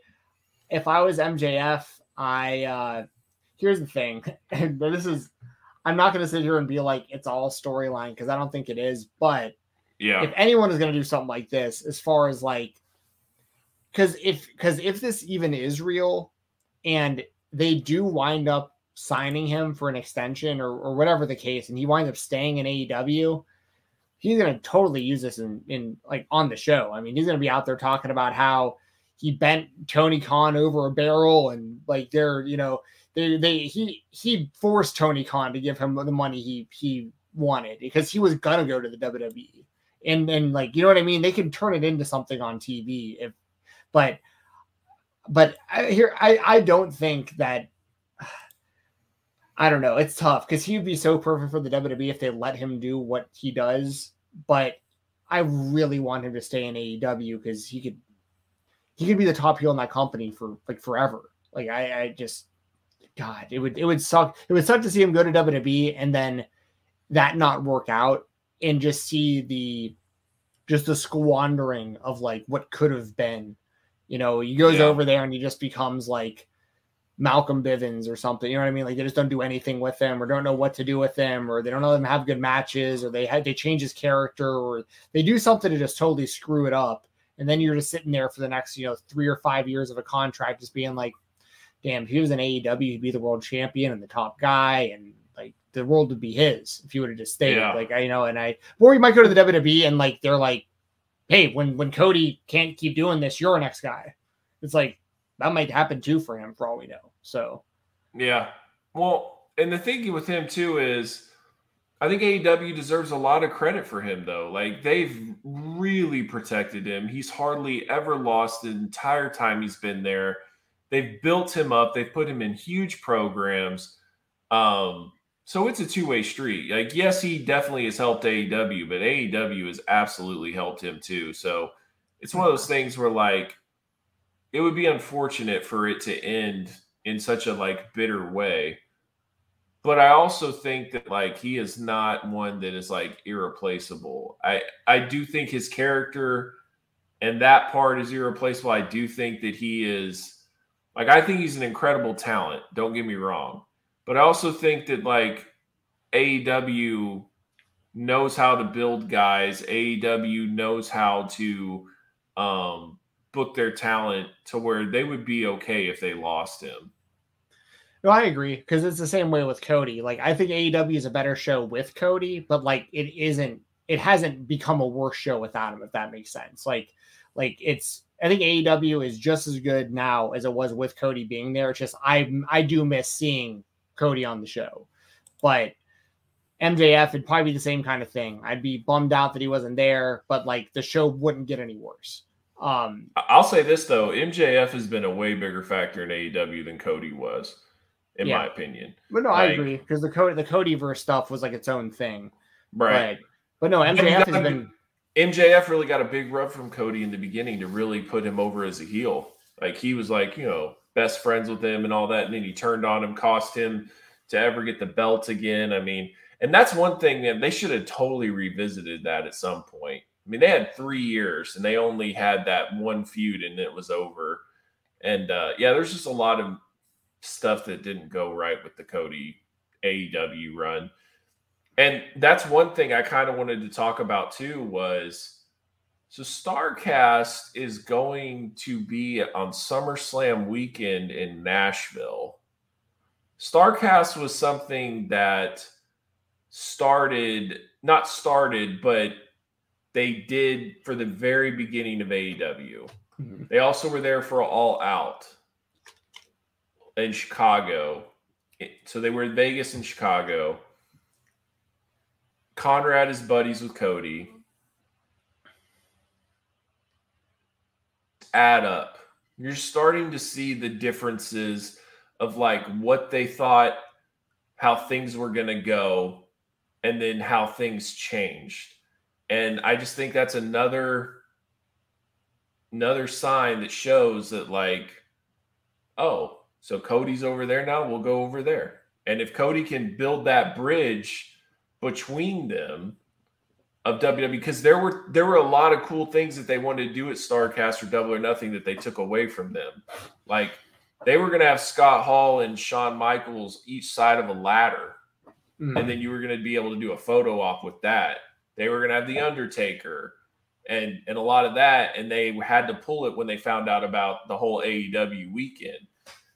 So now that that's available in for SummerSlam weekend in Nashville, I'm kind of curious to see how much WWE will actually help that event. Yeah. Yeah, I there could definitely be a Cody link there for sure as to like how this all got done. Just like I think there's going to be a Cody link for people coming over from AEW to WWE and that kind of stuff, and the fan yep. base. I mean, if freaking yep. Cody counter Cody countdown.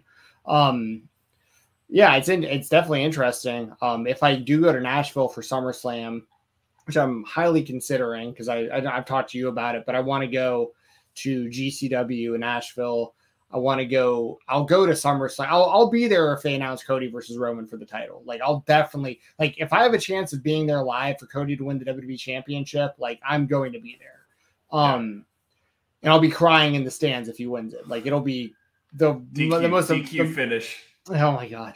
If he wins, it'll be the most emotional I've ever been watching wrestling. Just be wild.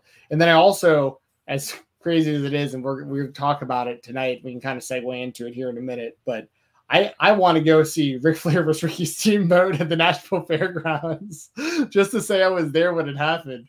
Um, but uh, because I love the Nashville Fairgrounds, it's one of my favorite venues to watch wrestling. Um, and so I'd want to go to that, but I'd I'd also check out Starcast, you know, as well. So there there would be um there'd be a lot of cool stuff for me to do in Nashville outside of just you know WWE stuff. So yeah, you want to talk about Flair and Steam? You want to do some super chats, then we can talk about Flair and Steamboat wrestling. Yeah, but let's just get this straight. You're excited to see Ric Flair back in the ring.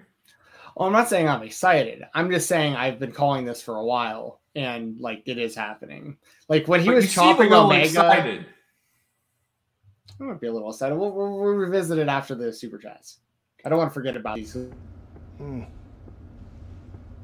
I, mean, of, of I course. disagree with you, son. nice, nice. Well, yeah, I don't, I know, I know we had a super chat like way earlier. I don't want to. Yeah, like, yeah, yeah. it. And it's about the goat, so we can definitely talk about that. Um, Okay. Here we go.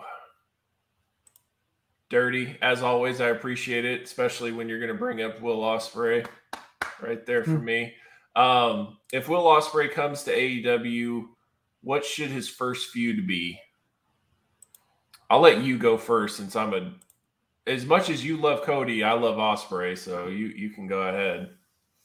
Ospreay and AEW, like top pick. The first one that comes to mind for me would be like Rey Fenix, like something like that. Like someone that's just like crazy good in the ring and do a whole bunch of crazy flips and stuff like that too. Yeah. Um, let's see. I don't want to. I, I know you're gonna have a list, but I want to throw a couple more out there um, that I haven't seen because we've seen like him and Mox and stuff, and it was great. But like, try to think of stuff I haven't really seen. Um, him and Jungle Boy would be good, like because that'd be so different. Like that's a guy you would never think would wrestle him. Like I, that I'd like be a that. good match. That I would mean, be a good match. Obviously, CM Punk. I mean, like obviously, uh, Hangman cool. Page. Obviously, I mean, like That those would- would be like kind of That would be ones. really cool because they're both similar. They're both kind of close to the same age. Not similar as in um like style, but just similar as in like kind of like young up and rising stars. Yeah, you throw out your list. I mean, any of the top AEW stars would. Oh, Darby, uh, as Dial F for film says him. And, I- I- that that'd be way up there you. for me. I would Yeah. tell you this. Will might out crazy Darby. I'm not kidding. Like they are both bona fide nuts. And I don't think Will gets enough credit for how crazy he is. So I, you put him and Darby in like a false count anywhere match or a lights out match. Give him give him and Darby a lights out match. Oh boy, that would be wild. Yeah. Um That's like way that that'd probably be like my top would be him and Darby. Him and Samoa Joe would be interesting too. Totally different, but Yeah. So I mean, number one for me is Kenny Omega. Like, if you, if oh, duh, of course. like, I just didn't think about him because he hasn't been on TV for so long. But yeah, obviously that's that's like the one. Yeah, I do think it would be interesting if Ospreay could be a TNT champion and then he could de- constantly defend the belt. I think that he would come out with just banger matches. He would get that belt so over. Um, so I think that would be whoever carries that. So I, I personally would probably prefer him and Sammy Guevara over him and Scorpio Sky. Even though I don't know where they're going with that. Do you think this is going to pay per view? Another one, Sammy Guevara and Scorpio Sky. maybe because yeah, I saw that. Um, I didn't get to watch the full show, but I saw that um Scorpio wound up like doubling down on being a heel and like he's still aligned with Ethan and Dan Lambert, even though it looked like he was going to be turning babyface. So yeah, I don't know. yeah, that's I how- interesting.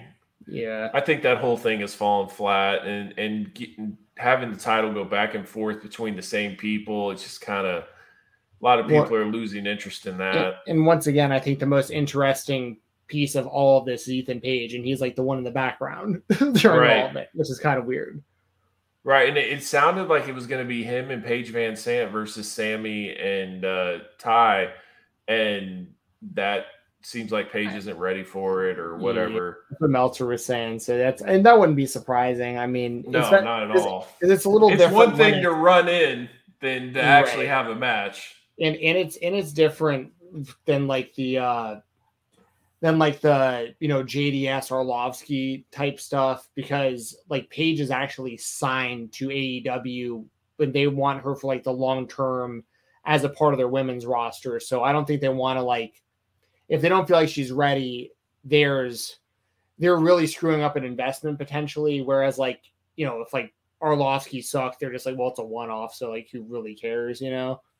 But I think I think they want to make sure that Paige is going to be looking good uh, for the long run for them. Yeah. Um I so yeah, all those Ospreay matches. I really want to see Ospreay and Bryan Danielson. I just think that that's a dream match. Bryan Danielson's been wanting it for a long time too, so I'd love to see that. Maybe even Forbidden Door. Hey, um, but uh, speaking of Forbidden Door, I was watching the New Japan Capital Collision show this Mhm. weekend, and Suzuki was out there and uh, he wrestled Brody King. It was a pretty good match. The Eddie Kingston Ishii match was really Yeah. good. I watched the show. Yeah, it was really good. Yeah, okay. So um I, I I it just like hit me. A perfect forbidden door match. Suzuki versus Sting. I mean, I am one billion percent down for that. like because it's so much just about chops and like strong forearms and then you can mix in some stinger splashes. You can mix in a, a scorpion death drop here or there. Like suzuki could no sell it. Like just a good like eight to ten minute match wouldn't require a bunch of bumping and i think the crowd would love it. Like i think that that match would really work. Yeah, yeah, I love that. I saw on BT, I think it was on BT a few weeks ago. I don't know if you you saw this episode, but um Dark Order like came across Suzuki on BTE and like Silver was like, "Oh man, Sting looks weird with that space paint." but uh They're uh already dropping the hint yeah, so um but but I mean, I mean y'all can't see with the camera here, but I mean I might be getting a little bit Oh, excited wow. over here thinking about this idea. But um, but no, yeah, give me give me Sting versus Suzuki. Um, give me Sting versus Nick Gage while you're at it. I mean, for the same exact reasons. just just have them go out there and hardly do anything against each other. Just but but enough that everyone just goes absolutely insane watching it. Yeah. So, yeah, I'd, I'd love it. I'd love it. Give, yeah, Well, give me Suzuki versus Sting. Like I said, it wouldn't take very much time. It's a huge match that people would love. It's it, it represents both sides, and and then like that could be Sting's like first singles match back. Like I, I just think it would work. I think it'd Yeah. be dope.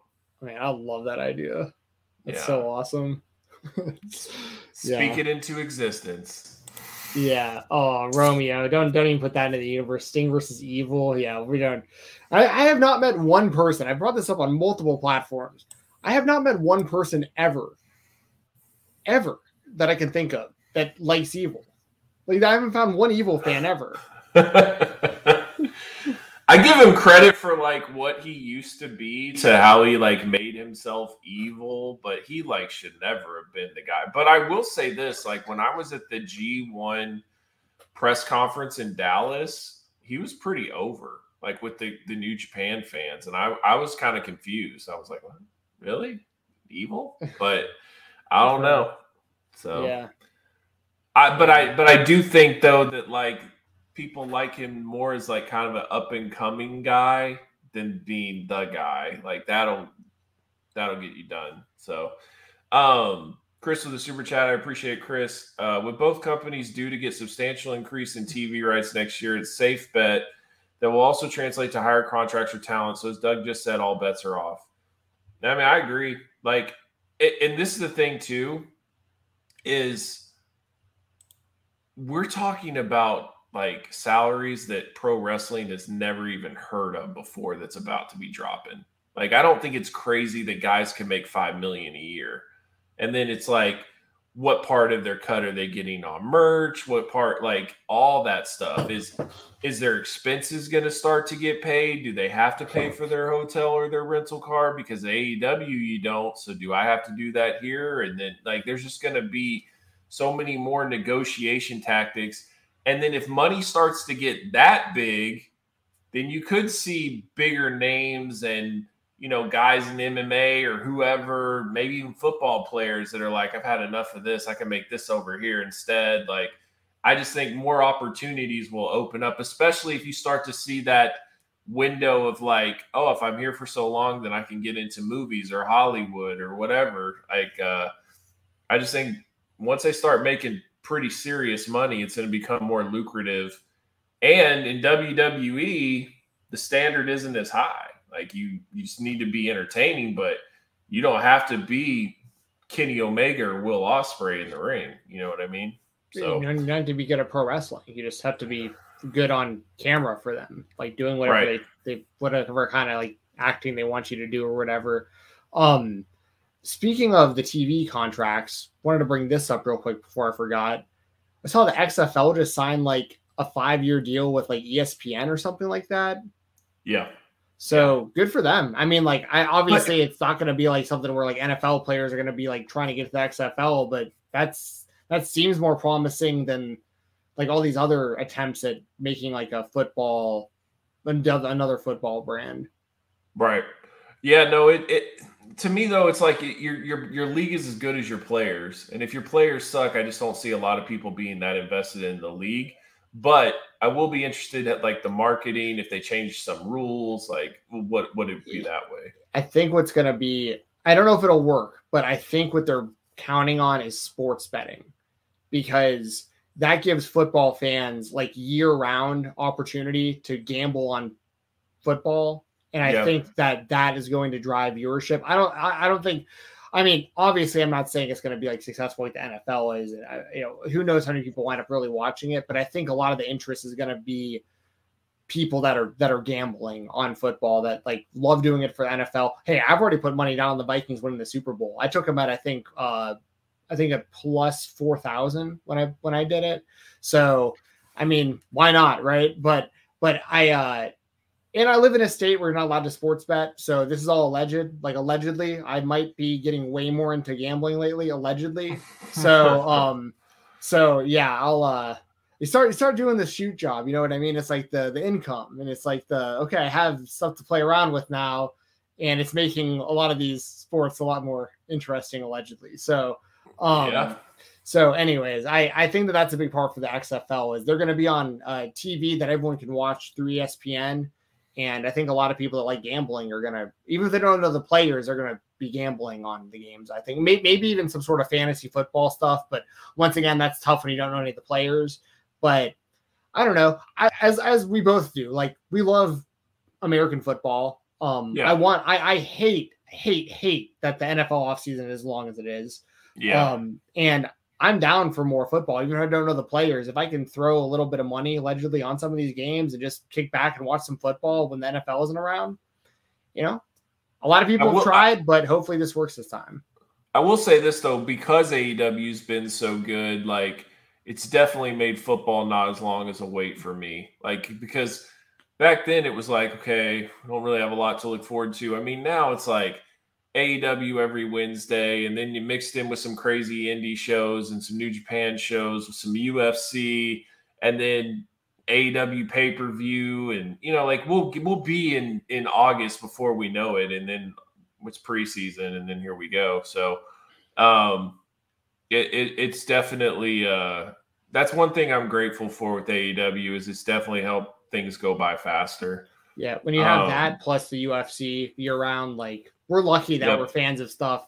Like our two favorite things, and you can lump in football for us too. I, I know you love your Cowboys, like I love my Vikings, but yep. two of my favorite three things to watch for entertainment are year round. So I'm very fortunate for that with MMA and pro wrestling. Yeah, for sure.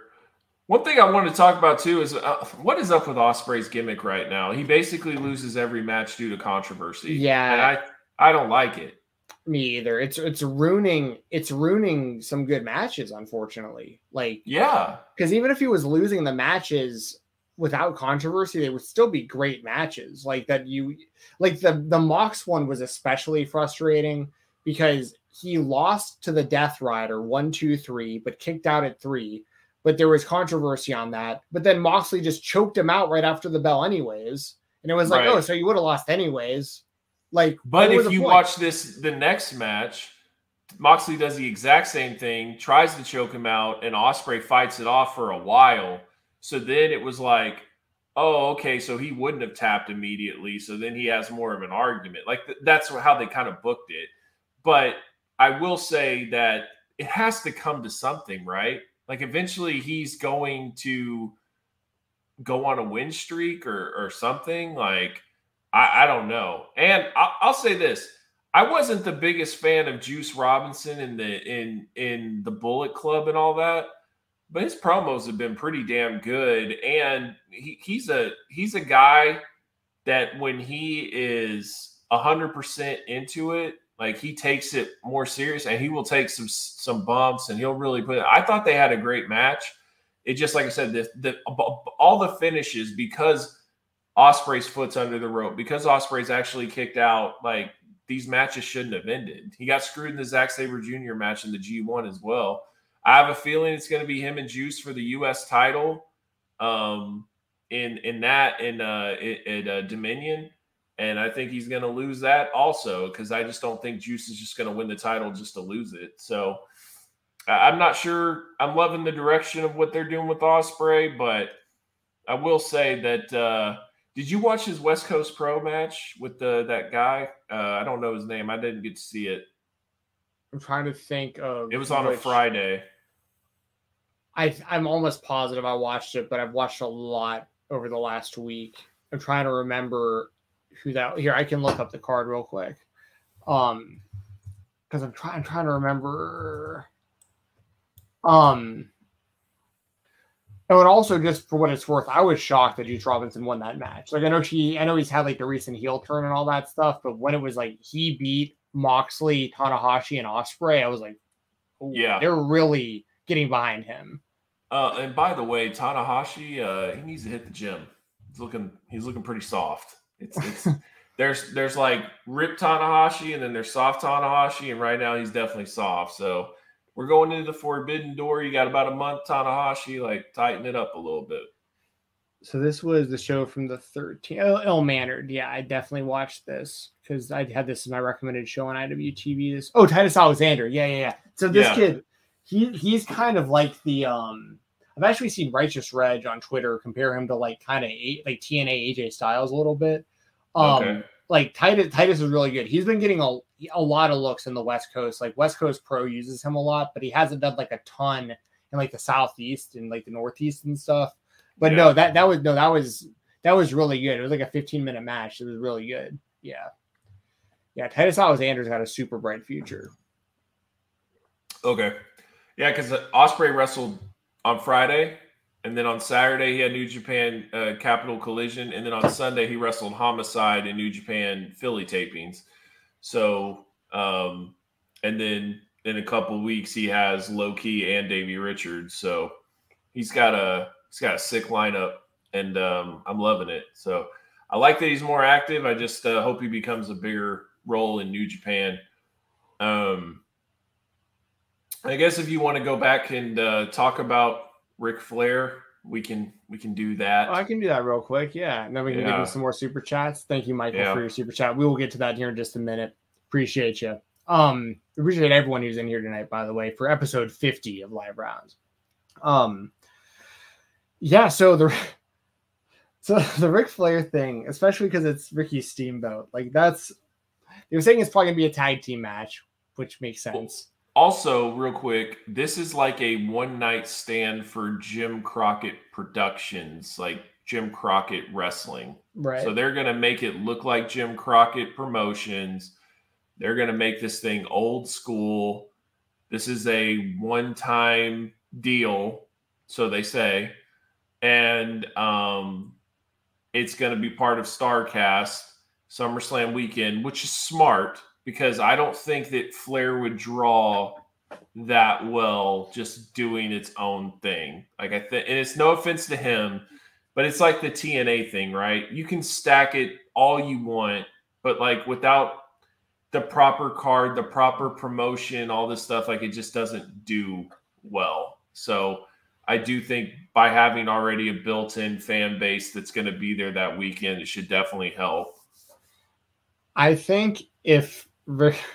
Hmm, I think if Ric Flair. I get... love that you're laughing just when you're about to talk because you know how ridiculous this is about okay, to sound. So Rickety Cricket in the chat, who by the way, great username, love always sunny in Philadelphia. I actually was watching an episode earlier today. Um, I've watched every episode many, many times, but I was watching some during work today. Where Rickety Cricket uh, is is slurping up the uh, the lemons. Like it's really good stuff. So good, good, good name, Rickety Cricket. Um, if so, maybe maybe Ricky Steamboat said "f this." Like, I'm sorry, I love you, I love you, Flair, but like, I'm not getting into this. Um, if Ric Flair could wrestle, okay. Now I now I've seen the video of him and Jay Lethal, Lethal, right? And he's moving very Woo. slowly, very slowly. I think that Matt Cardona should put him over for the NWA World Heavyweight Championship. and that and then and then call it a career. and have him like retire the belt. Just have him, just have him retire. Yeah, right there as the NWA World Heavyweight Champion. Like no one cares. I, I mean, mean, it's not it's not the worst idea. I'm, I'm not. I just Ric Flair is 73. No, I know it's it's ridiculous. I don't and, don't get me wrong. I and know. he's had multiple heart issues and like mm-hmm. it, does anything about the does anything about the the health concern you? No, only because I think if he had it his way, he'd die in the ring anyways. I know that sounds uh, kind of grim, agree. but like no, but I don't like like I kind of feel like if he doesn't care about his own health, why should I? I know that sounds kind of messed up to say that, but like yeah, I mean at that at this point, who would what can anyone really do? Like the guy's seventy three years old with all well, these. Well, it's like let's just say that he had and he, a great wants time. to do it still. Like let's you just know? let's just say that this is a great time for him. He's not going to want to leave. He's going to want to do it again. Like yeah, it, it's it's somebody's got to be like, it's over. You know what I mean? But he's Ric Flair, and I get it, you know. And I mean, but he's 73. And then is Steamboat doing this or not? I I I don't know. I that was the rumor, but right. I've heard that too. But they said some. He's saying that it, that he refused. If, yeah. if that's the case, then then I guess. But like like if you go back and look at, I think it was like 2018. Steamboat had a brain bleed, and yeah. then Jake Roberts just recently said that Steamboat in April, Jake Roberts said that Steamboat's in bad shape, like just health wise. So, like that part, a little concerning. So, I, I, I just, I just, and then also if you're gonna do this whole card, like what, what, are, what are we putting on there? Like, are we putting guys that you think could be would would have worked for Jim Crockett Promotions? You bring out the Rock and Roll Express. Like, I, I, I just don't know. I don't I don't know what what the goal is of this because like when Starcast, right? They have multiple attraction shows where it's like you know we're gonna talk about Owen or we're gonna talk about ECW or whatever, and people like with their bracelets, they get to go in, or you know, you buy a ticket, whatever you want to do. And that's like kind of what this is. But this seems like it's going to be a, a much bigger deal than that. So it's, it's interesting. It's interesting. I mean, part of me it, it, by watching this, I feel just a little bit like I'm giving into Flair's kind of like sick addiction that mm-hmm. he just can't, and so that that kind of makes me feel guilty. But at the same time, like it's it's almost like a make a wish type thing, right? Like it, it's like his dying wish. Like he doesn't want to go out before he has one more match. So just is what it is, and I just hope for the best. But I wouldn't say I'm necessarily excited about it, but I am curious to see what all they have planned for that show. And yeah. does a show like that work in 2022? When who are the tag partners going to be? If it's going to be a tag, right? who are they like, even working? Yeah, like because Sting. I mean, if or sorry, not Sting. I mean, Sting and Flair would make sense too, but like I don't think that with Sting being with AEW, I think AEW doesn't want to be attached to Ric Flair because of the Dark Side uh, yeah.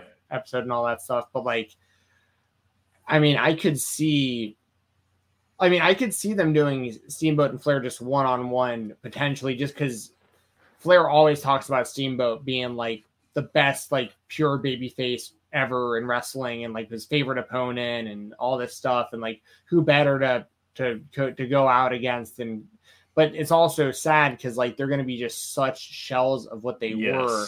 Yes. And you what? But here's the thing: if if they're if if Flair's out there and he's just old and he's just moving slow, but that's all it is, that's acceptable. Uh, what what I don't want is like a Scott Hall looking type situation yeah. where like I know it's different because Hall was all drugged up, but like I don't want to see someone in like that kind of state that like can like can't even move and like, like can't even get into the ring and it's just like totally out of it, just like making a complete embarrassment of themselves. I I really don't think Conrad would would let Flair do it if if like it was that bad. Like I think somebody would just be like, "You're just it's not going to work, and we'll do something else. Don't worry about it." You know what I mean? Yeah. Um, yeah. I don't I don't think it would get to that point. Like I think I think he's gonna hit all his spots, man. I think he's gonna hit all his spots, whether it's slow or not. But personally, I think he needs to be in the ring with somebody that can go, so they can kind of carry him. And I think Cardona would make so sense. Bad.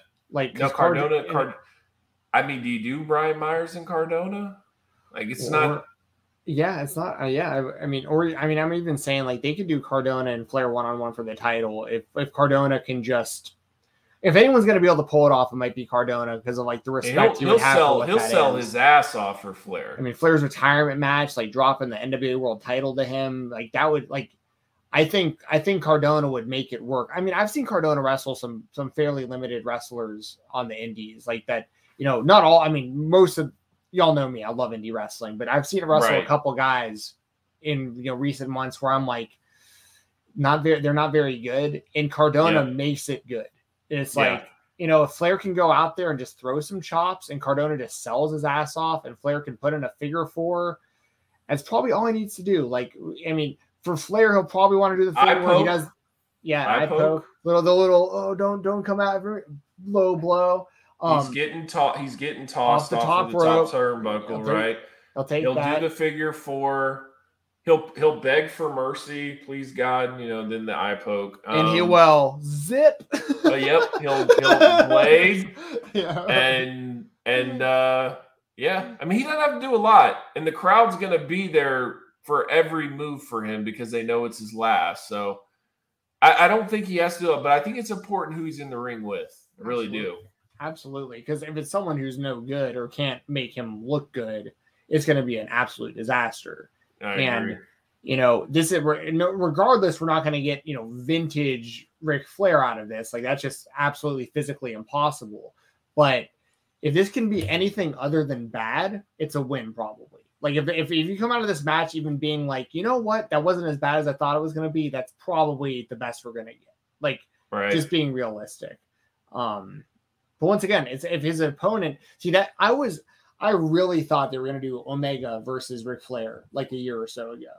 Um, when they were like when when Flair was chopping him in AAA and all that stuff, because I was like, Omega can, is the kind of guy who can just sell his ass off to such a level that he can make Flair look credible by doing nothing. Like Omega yeah. can literally wrestle blow up dolls, and, and yeah. it's an entertaining. Like so, he can have a match with Ric Flair.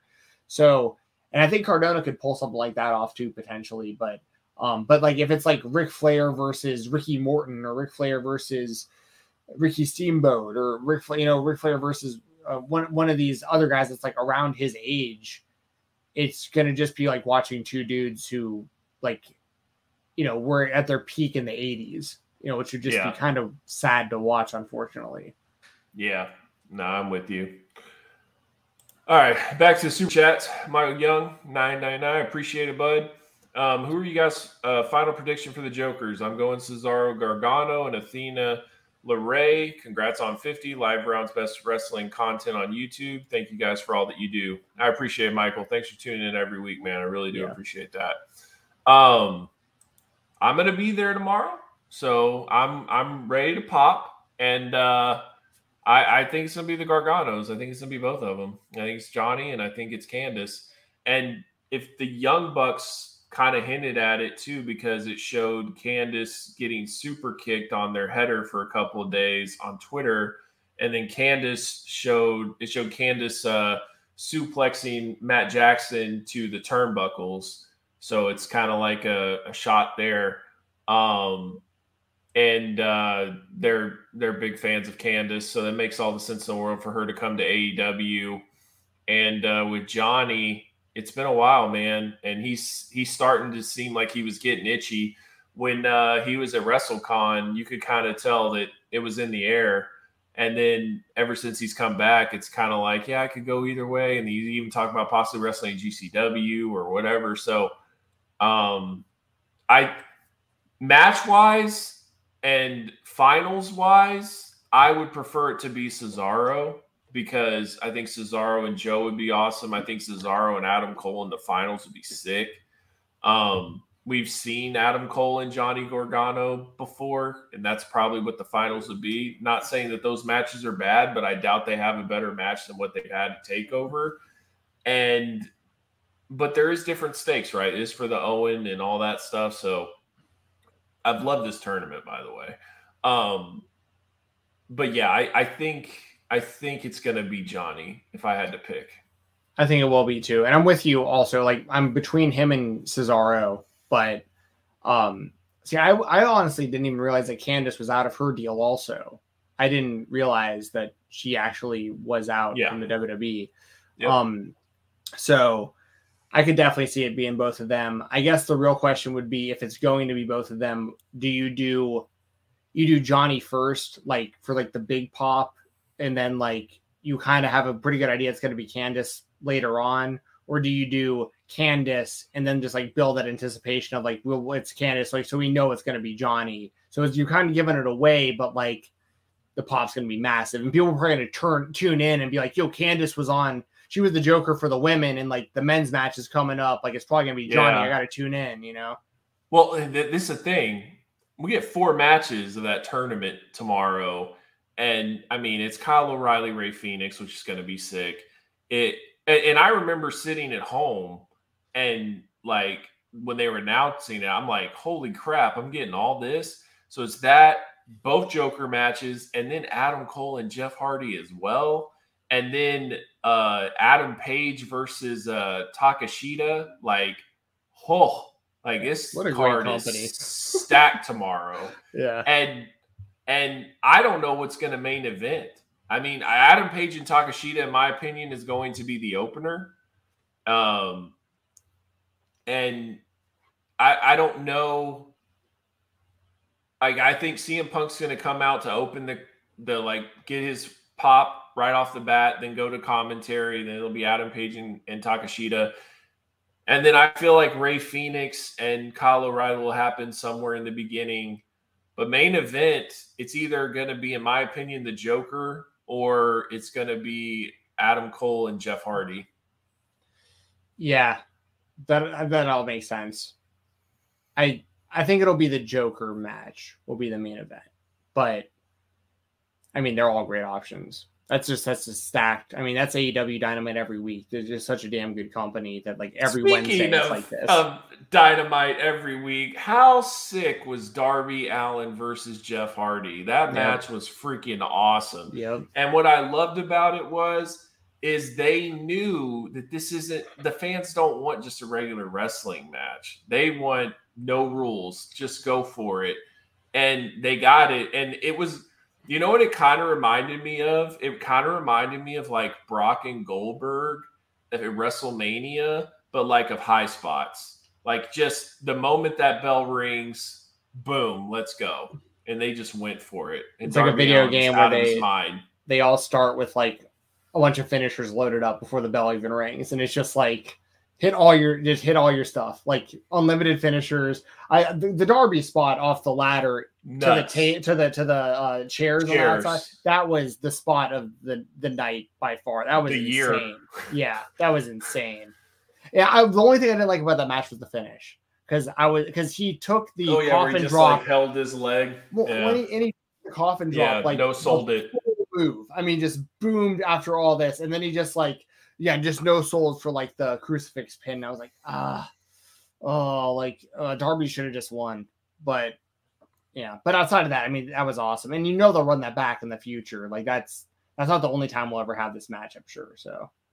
I mean, we're gonna get the Hardys versus Sting and Darby at some point as well, clearly. So, like, Yeah. Yeah. Yeah. It'll be interesting because we're definitely heading towards Hardys and Young Bucks. Um, for the pay per view, yeah. Yeah, yeah. And uh I I think we're gonna get Joe and and um Jay Lethal for the pay-per-view also. Um and I'm trying to think of uh some of the other ones, but like I said, this tournament's been awesome. If it, this is the first way to go, the first year, and like if this is the standard that it sets, it's it's really great. So props to AEW as always. Um, got a few more super chats here. Sweet. Alex, appreciate the super chat. Um, how often has rigging in sports ever come to mind? Wow, that's different. Uh, um, I, I mean, I can say real quick that I mean, yeah, go ahead. Like in uh, like when I th- when the when, when, the first thing that comes to mind when this is like the Tim Donaghy stuff, like the basketball yeah. referees that like got caught, like they it was proven that they were point shaving yeah. and like calling fouls and whatnot and targeting players. So it's something that definitely happens. But when it comes to like combat sports, I'm never one of those people that's like, oh, he threw the fight. Oh, he got knocked out cold because he threw the fight. Like I, I never like when Jake Paul knocks people out. I'm not like, oh, this is rigged, like it because I don't think that it is. But I think I think that rigging in sports is a real thing. But there's also a lot of ways to detect it now, especially with social media now. Because I think if like a referee is consistently like calling a certain thing a certain way, so many people would talk about that that like it, you just wouldn't be able to get away with it like they used to be able to. So I guess at the end of the day, I think it still exists to some degree, but like it's been proven like that it it exists, but I don't think it exists in combat sports as much as like kind of the casual audience does when like certain fights go certain ways, if that makes sense. I'll say this too. Um I also think that it's based on circumstance. And what I mean by that is how much pressure is on them based on what happened previously. So, for example, they totally miss a call one week in a game. It's on ESPN. It's on it's on Sports Center or uh, every morning show. First Take, Steve uh, Stephen A. and Skip Bayless and Shannon Sharpe are talking about. Like everybody's talking about, right? It's blown up. I feel like that the refs would absolutely call the play different because of what happened previously. And I'll give you an example. So the Cowboys, when they played the Detroit Lions in the playoffs in 2014, Matthew Stafford threw a pass. It hit Anthony Hitchens' back. He did not turn around. They threw a flag for pass interference, and then they just picked up the flag. And then Matthew Stafford was pissed off and talked about, oh, there's some home cooking going on and all this stuff. Anyways, we ended up winning the game. And Stafford can say whatever he wants, but he fumbled the ball twice due to Demarcus Lawrence sacks. So that's on him. But, anyways, the next week, because of all the controversy that people thought that that should have been called pass interference, I think that is why they ruled the Dez catch the way that they did because of the pressure that was done. So it's like I wouldn't necessarily say they're rigged, but I do think based on certain circumstances, they call games for what happened prior, and it might benefit the other team when it has absolutely nothing to do with their performance.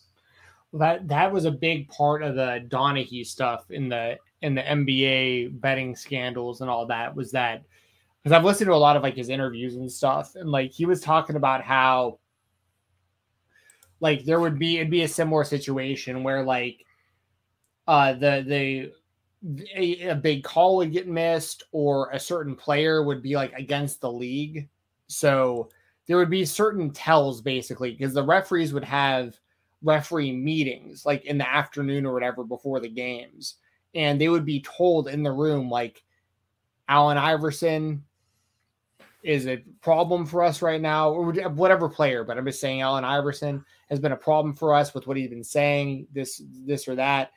He he technically is carrying the ball every time he dribbles, but we never call carrying, but call it on him tonight.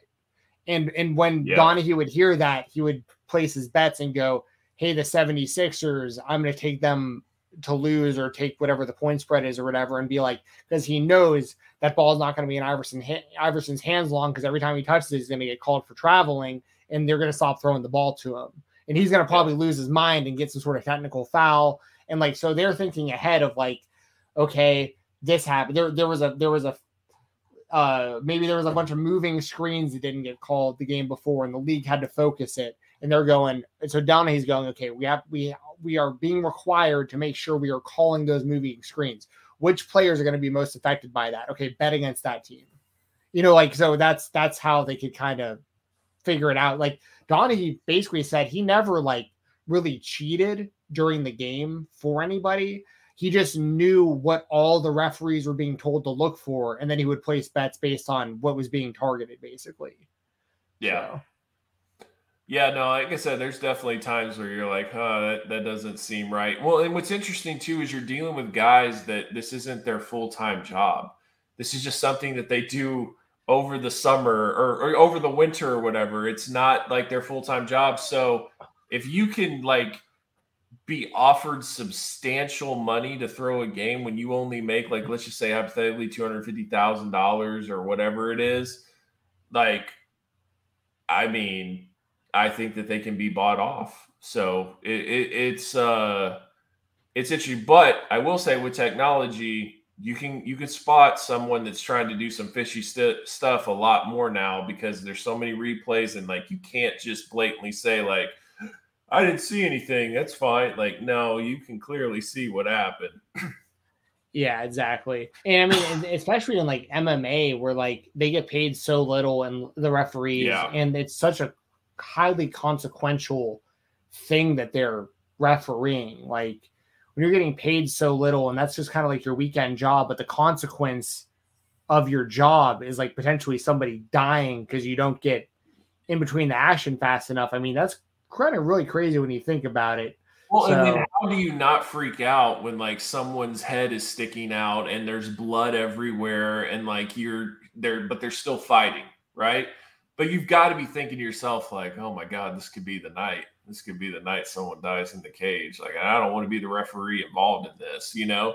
So it's, and some referees really let them go on till they have nothing left, and some stop it too early. Like it, there's there's definitely a skill involved to determine when it's time to stop. Yeah, absolutely. And it's not a job that I would ever want. No, way way too high pressure, way too high consequence. I wouldn't want to be responsible for somebody screwing up their long term health or dying or something because of me not getting in there fast enough. Like, yep, Well, and not I don't just want that, that you- burden.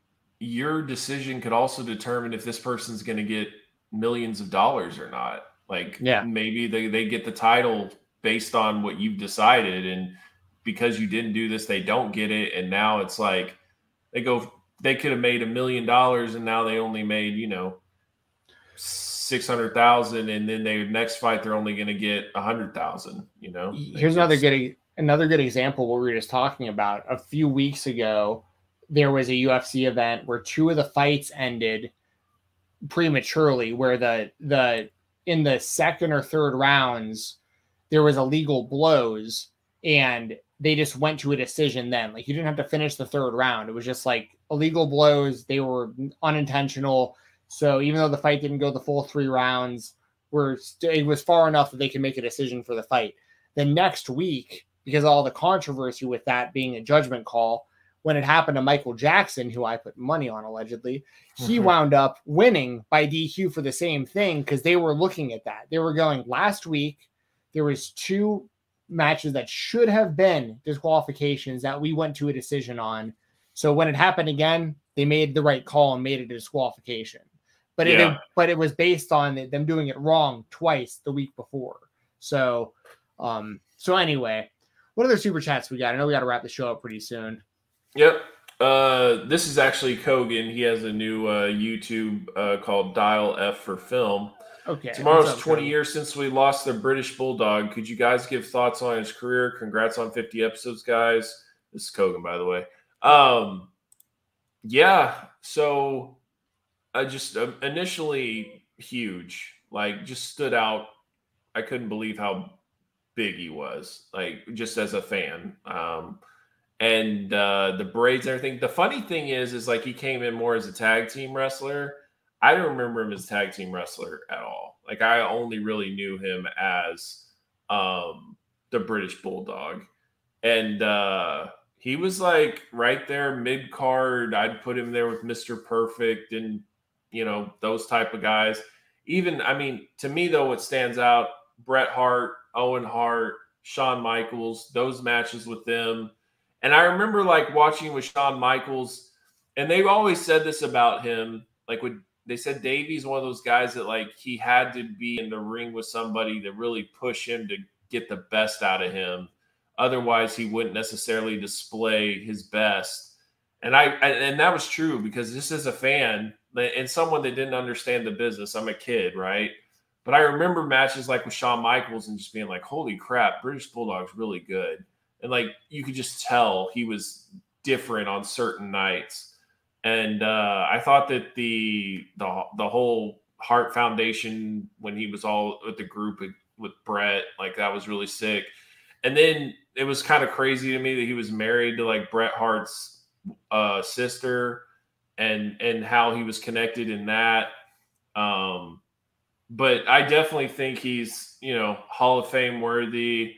Um, I think that he is uh, he's one of those guys that probably could have been a champion just based on talent and all that, but he was one of those guys that, like I said, it, it kind of sounds like that he was uh, he wasn't always a hundred percent in the ring, and he didn't always take it as serious as he should have. And you can kind of see with his body too, like as his career went on, he got softer and softer. Um, but great wrestler, really great wrestler. Totally like lived up to the part so like for me it was a weird it was weird for me because i pretty much learned about him through wcw so like i i didn't know much about his wwf run at the time that i started watching him i somehow knew either through vhs tapes or something i somehow knew that he had a tag team with lex luger before wcw like nice. I, I don't know why I knew that, but because I think I initially thought that's what the British Bulldogs were, but I was like, this doesn't make any sense because Lex Luger isn't British. Like I never, I, I didn't, I obviously I get it all now, but that was as a kid. So, yep. so then, and unfortunately in WCW, you just wasn't that big of a deal. And yep. then, then I remember, I really remember him going back to the WWF and wearing like the blue jeans and being in the yep. hardcore title scene, yep. and remembering just how strange it all was because at, by the time he went back to WWF, I had learned about how big of a deal he was there beforehand, kind of similar to Curt Hennig. Like when I was like, Curt Hennig, Hennig in WCW doesn't seem like that big of a deal. But then we went back to WWF, and then I went back and I was like, oh, he was like incredible as Mr. Perfect, as like the Intercontinental title, Intercontinental champion, and all this stuff. So I had to kind of like piece all this together, all out of order. But like when it came to the British Bulldog, it always felt like he was made out to be a bigger deal than what I ever saw, if that makes sense. Like, yeah, like in WCW, he just didn't do a whole lot. In WWF, they put him with the hardcore title. And I think he was a part of the six pack challenge world title match. Like at one point, because I remember yep. that I think being the first ever six pack challenge. Yep. And I remember him being in that. So I do remember those things. But um yeah, unfortunately for me, it's like all the best stuff he ever did uh, with like Bret Hart, especially like SummerSlam was in '92 in Wembley. Like yeah. that's probably the peak of his career and what most people would probably look at. And all the stuff surrounding that was really good too. But most of what I saw live, it just kind of felt like I was watching a guy who was supposed to be a way bigger star than like what I feel like I was seeing at the time. Right. Yeah. Um, it's funny too because like I remember seeing Benoit and just thinking like that's his own original style, you know. And then I saw Davey Richards and I was like, oh yeah, like he's totally a, a Benoit fan, you know what I mean?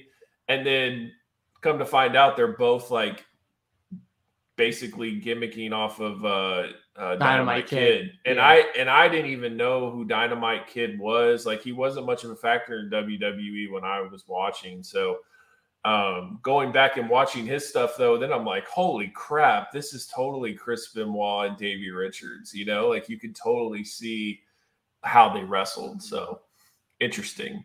Um, but guys, if you guys haven't, please smash the like button. I appreciate it. Helps us with algorithms. It helps us keep promoting the video. Um, thanks for tuning in tonight. Did we have anything else to cover? We pretty much got it all. I think we got it all. I just wanted to thank everybody who's been watching the show. 50 episodes, pretty yeah. awesome. Um, and me and Doug were doing it a little bit before that, before like we came up with the whole live rounds concept. And um, we really appreciate y'all. We appreciate Unkind Esports for being a, a sponsor for for you know, the, the months that they were. Uh, we are still looking for sponsors. If you know anyone out there that'd be interested in the show, we we're not out here trying to charge an arm an arm and a leg. We want to do something that's fair that just helps the show bring in a little bit extra money and helps promote you as well as a sponsor. So um, we're definitely willing to work with you, and we are looking for uh, a new sponsor for the show still. So um, and it has to be a good fit. We don't want to just go with anybody, but if it's a good fit that that's mutually beneficial for us and for y'all, we, we really want to talk to you about it. Um, it's been really cool doing the show with Doug. I obviously was a fan of RVD Keto for Life, him and Bill.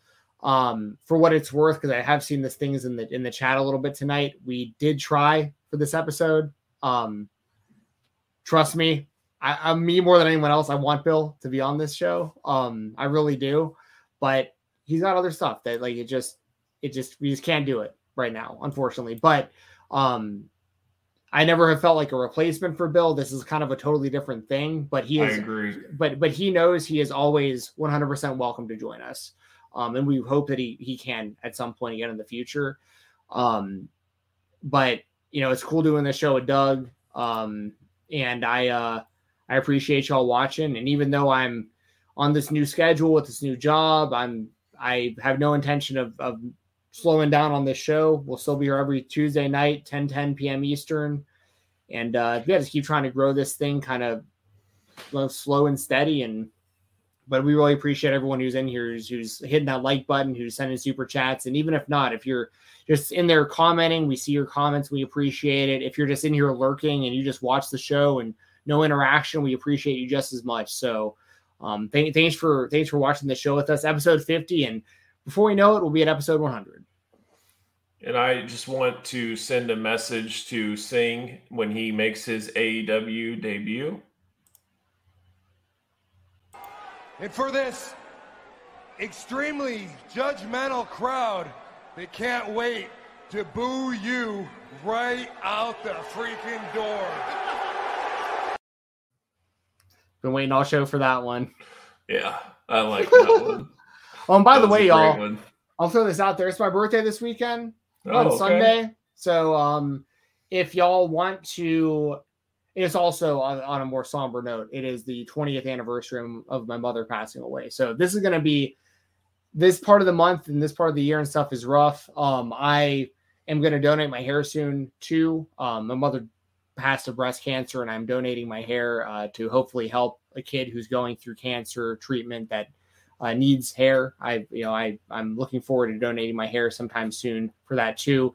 Um, but if anyone wants to do anything for my birthday, um, go over to my Twitter. I have a tip jar open on there, and if you want to send me any any money for my birthday or anything, and I can give you shout outs on the show as well next week. But I've had some people reach out and be like, "Hey, what should you do for your birthday?" If you just donate a little bit of money to the to the tip jar, what I'll do with that is I will take it and I'll probably buy wrestling action figures on behalf of because that's the kind of stuff that I like. And whatever I wind up getting, I'll show you all on screen. So um, don't ever feel like you need to do that. I just wanted to throw that out there because some people have asked, and I just say that's probably the easiest thing. Tip jar on Twitter, and I will turn whatever tips I get into some sort of birthday present from the fans. So I shouldn't even say the fans. That that sounds egotistical. The viewers, Yeah. people who help support the show. I, I I feel weird saying we have fans because me and Doug are literally just pro wrestling fans ourselves that just like talking about it, and it's cool that other people want to hear our thoughts on it. So for sure for sure and and likewise just you know what steven said i appreciate you guys um i know what it's like right now inflation's tough and and just sending any type of donation i definitely really appreciate it um and there's times i'm not gonna lie you know when you go from having 50,000 views and then it's changed to like just 800 views or a thousand views or even 560 views or whatever it hurts the ego but God, YouTube's changed so much. And I've seen things where like people have 100,000 subscribers and they're only getting 340 views. Like it's just different now.